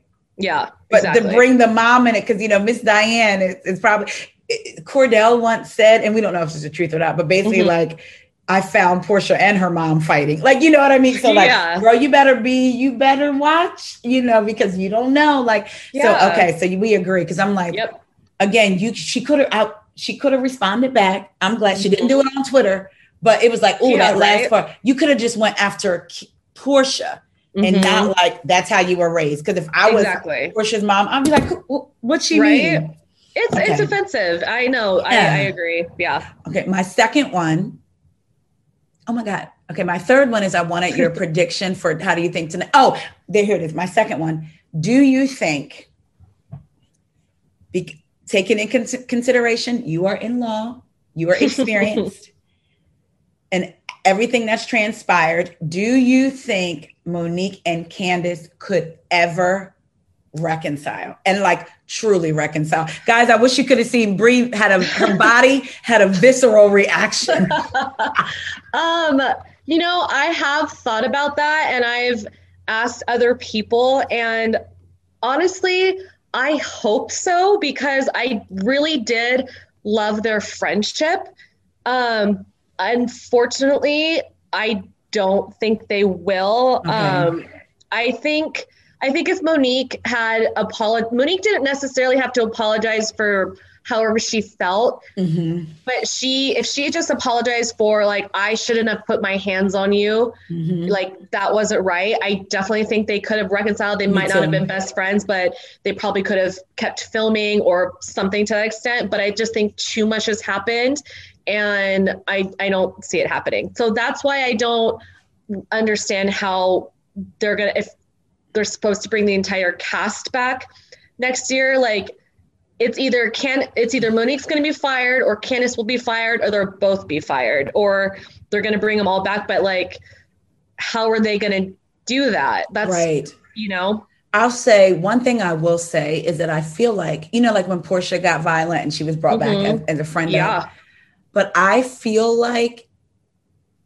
and a, a part of me sees it, if there is no consequences yeah and she's brought back full time, it would almost feel like she could do whatever she wanted. Yeah, like yeah. I feel like it could happen again, and the same excuse could be Something made. But um, time, yeah. yeah. I feel like after what happened to last week with the binder, but people love that. Like people were talking about that binder for weeks.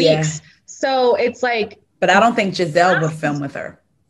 I don't think Gizelle, Robyn, or Candiace would. Yeah. Maybe, maybe Robyn, Candiace, and Gizelle, I can't see, mm-hmm. but I just, yeah. Um, if there's no repercussions, yeah, I. You, um, I cut you off. I'm sorry. You were saying no, people, were, people were loving the binder. Yeah, yeah, I just because it's great television and yeah. Candiace is annoying and a brat most of the times, but she is great. They're all great TV, and mm-hmm. I just think, oh god, what was my point? Um, I think though a reason I might suspect that she could either be brought back as a friend or not at all is like if you're gonna go out, might as well burn it down. it's like um boom. exactly. So it kind of feels like she's doing that as well. So yeah. I honestly I don't think they'll be friends again. Um, I'm hoping they could at least be in the same room, maybe, but I, yeah, I honestly have no idea what's going to happen. I do know Candiace has made very clear on several platforms yeah. she will never ever again film with her. Yeah, so I was like, and I Ugh. want Candiace to come back because I think she's great TV. Me too. So. so I, I just, and I don't think there's any way Gizelle and Karen, I mean Gizelle and Monique, Monique could be friends. I even think Gizelle and Karen could be, but Monique. Ooh, oh, I don't I think just, Gizelle and Monique will be either. Yeah, so it's like especially after you, the Jamal thing. Yes, it's especially after that. It's insane. Okay, and yeah, then that was just mean. Yeah, I was like, uh, uh, uh. I kept thinking about his very da- uncomfortable. Mm-hmm. I kept thinking about his daughters. Yeah, and in high school yeah. and all that. She's doing um, exactly what she's accusing everyone else of. Yeah, and I get her wanting to defend her family, but it was like she could have did what she did at the reunion at the beginning of the season at when she yeah. was at that lunch with Gizelle and people would have been like I'm rooting for you but the fact mm-hmm. that you were mm-hmm. able to sit down that's my thing the fact that you were able to sit down in front of her because if she had done that to Gizelle I would have been like Monique I don't even blink like yeah if, if it's true what Gizelle was trying to do that's your family that's your child exactly yes, if you know but it's hard now what do you think do you think, well, I want your predictions on how you think the reunion tonight is going to go. I, I, feel like the previews can always be tricky because they mm-hmm. blew up that Candiace finding out Ashley was writing that statement and they like waited until the third episode in Portugal and it didn't even end up being like that. It was kind of anticlimactic. um, so from what they showed, I think that they're supposed to talk about the fight so, and it looked like they're portraying it as like Monique's got her own version of what happened, whereas everyone else is like, no, that's not what happened. Because right. to me, Monique's version of events keeps changing. So I think we'll go into that, and then I okay. think the guys will start to come out at the end of okay. tonight's episode because I saw a tweet or something that said the third episode of the reunion is 90 minutes. So I think, Ooh. yeah, so I think a big part of this one will go into the fight, and then the guys will come out towards the end, and then who knows though, man? This whole season's just been crazy. So right, what do okay. you think? I I agree with you. I feel like that's going to happen too tonight. I don't think tonight is going to be filler at all. You know how sometimes the second part is None filler. Of it is, yeah. I don't think it's going to be filler, but uh, I did see. i am pulling up for you a tweet. Mm-hmm. Um, my girl Stephanie again, I'm like, you know, I'm obsessed with you, right? Because I, I said, I know you hear your name in every episode. Yeah. But she sent me a tweet and it's from uh, somebody posted RHO hashtag RHOP reunion on Twitter, part two tonight. Mm-hmm. Do not miss it in bold letters. Yeah. Some new um, some new scenes are shown of Monique and Candiace during the segment. And then a guy that was hired to work for B. Scott. B. Scott is the blogger that was referenced a lot in with Atlanta last okay. season. Okay. And B, I will tell you when he when they would give their exclusives mm-hmm. was never wrong about Atlanta because he they are friends with producers yeah. all, different types. Someone that works on B's team tweeted, "It's a great edit for Candiace tonight." Ooh. It's interesting how people use the word edit as though right? it didn't happen. I so know, like, like, they're gonna get a good edit this season. Like that's so funny. Not to like, digress too much, but there was like a picture of Lisa Rinna and Sutton, um, and like she was walking with their arms around each other and Lisa Rinna just had that like I'm a vic I can't stand Lisa Rinna, but she had that yes. like I'm a victim mentality. And it's like finally, like I remember thinking, like, I hope you get a terrible edit because you have been like such a an instigator and just kind of a shitty person. It's yeah. finally time that you get a bad edit. yes, like show but, all your things. Like, like, show the terrible shit that you do. Cause I don't I do agree that sometimes they don't show like enough yes. of like the better qualities in Candiace. Mm-hmm. So that's that's nice to hear. Yeah. So I'm like, so we def I'm like, what's gonna happen? So I, I know, agree I'm with, excited. I, I agree with everything you said. I feel like that. And I feel like maybe what maybe the seven minute or maybe what they're going to show is Monique walking around opening up doors looking for. Oh, yeah. That'd be crazy. Yeah.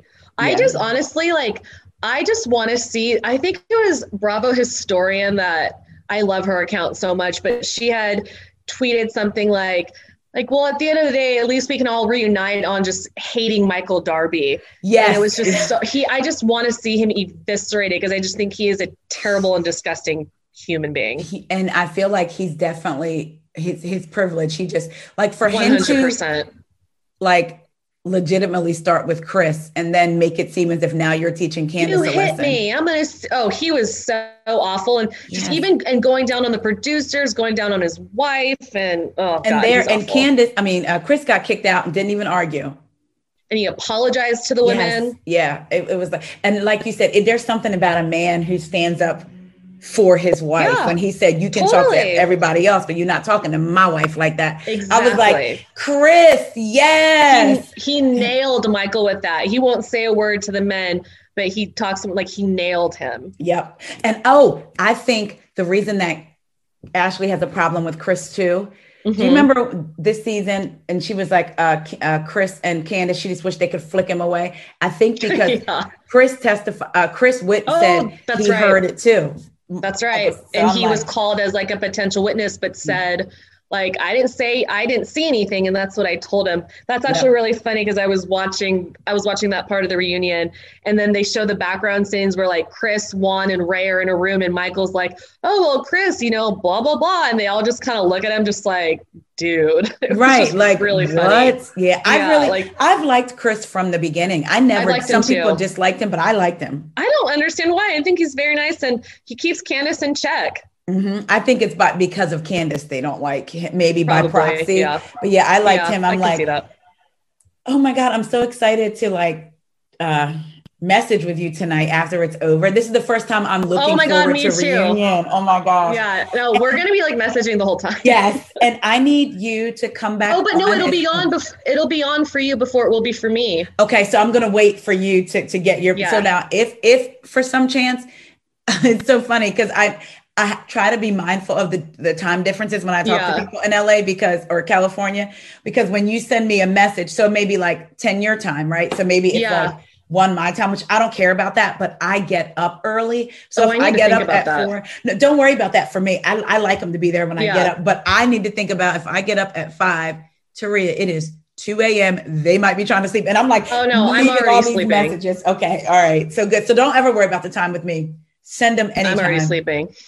we might have to go to voice yes, notes so likewise. it can be quicker. Like, Brie, did you see this? Hey, I'm wait, down with that, that too. Because I have reactions and uh, most of my friends that watch Bravo, um, a few of them haven't gotten into Potomac, and I'm like, you need to watch it. And they're like, dude, I'm just busy and I've already watched this and this and this. And I'm just like, but like, I need someone to, you know, I only have a few people I can really vent to it about. So you need to I'm get glad. on board. Well, I'm glad you have me. I definitely, I'm glad talking. I have you too. You. And um, thank you for the work that you're doing. Um, thank the you. convictions and- that you have. I, um, I so appreciate that thank you for letting me come on here and chatting with you about it. It's like it's been so much fun and you're just so easy to speak with. So are you and can you do I know that you want um you're going to protect your anonymity. Yes. So I won't like um have you give your socials or anything, but can you give instead in in lieu of that, yeah. can you give do you know any places where maybe people can donate um that's like for yeah. the Innocence Project or anything like that?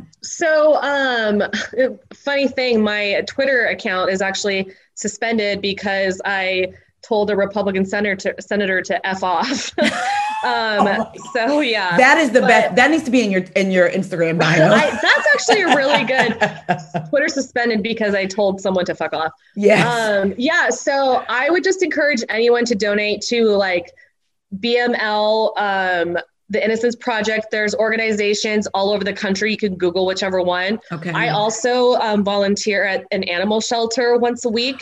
We um, rescue all type of um, dog breeds. It's a mm-hmm. nonprofit, and we rescue. Uh, ninety percent of our rescues come from Mexico. So we just try to get the ah. dogs off the streets and off the shelters that are there. So it's all it's called the Animal Pad, and if you view the website, it's theanimalpad.org, and you can view the Animal Pad on Instagram, and um, it's all non it's nonprofit. We all work off based on volunteers and donations. So I would suggest the Animal Pad or the Innocence Project or anywhere that you know will make you feel good about helping out the oh world. Okay, that is the Animal Pad or the Innocence. Yeah. I will make sure, guys, that I will put the link to these organizations in uh, the bio. Perfect. Uh, I mean, the not the bio, description. the um, description. Yes, so yeah. that way you can click right on them. There's no excuse, you know. I mean, if there's no excuse if you, you know, can donate. Of course, we know that it's, yeah. you know, trying. To. Or if you just want to look at a bunch of cute puppies. Okay, see, there's, and then they might end up maybe coming to get one or right exactly they, Fostering can, they can adopt. adopting. Okay. That is so awesome. Again, Brie, thank you for agreeing to come on. When as soon thank as you, we inviting were ta- me. Oh no, as soon as we were talking about what you did, I was like, yeah. I just like shot it from my brain. And then I'm like, oh my God, I don't want her to think that I'm putting her on the spot. But yeah, no, I want her to come I love it. no, and you're so easy to talk with and we agree on all like we're we're mm-hmm. right about right. everything. and what I love is even even even on the little things, if it's like, okay, mm-hmm. well, maybe you think this way, maybe I think that way, but ultimately it's like for the good of the person, exactly. not like to, yeah. So, yeah. And everybody always think, well, not everybody, but people are like, oh, you just this like Monique. No, I do not agree. Again, I'm going to repeat this again, people. Mm-hmm. I wanted her and Candiace to remain friends, and I wanted Same. her and Gizelle to be friends. Um, but I just don't like what Everything went on. We've seen. Yeah. Yep. And there's tweets in the ether that um, someone may pull up one day and see say you didn't always like Candiace, and I would have to say you are absolutely right. you are absolutely correct. like spot the lie. spot the lie. Right, right. No lies told. Where is the exactly. lie? Exactly. Um, Bree, thank you, thank you again so much. I will let thank you know you. when your episode is out. Um, I'm excited. Again, I just can't. And I love your you. podcast. I tune in all the time, and I am constantly messaging you like, "Did you see this? You saw that, right? Can you believe I, this?" So. I love when you do. I love when you do. And if there's anything that you ever if you're ever doing anything for, you know, the Innocence Project or whatever, or um, even with dogs or what have you, and you don't want to necessarily post on your Instagram account, if I can be of help and yeah, absolutely, please let me know. I'll, i definitely will do That's that. amazing. I'll have my friends do it too. Perfect. Thank you so much. Thank I look you. forward to chatting with you again. Have, Bye-bye. have a great rest of your day. Bye. bye. Okay, Ellen, thanks everyone for listening to me. Bye.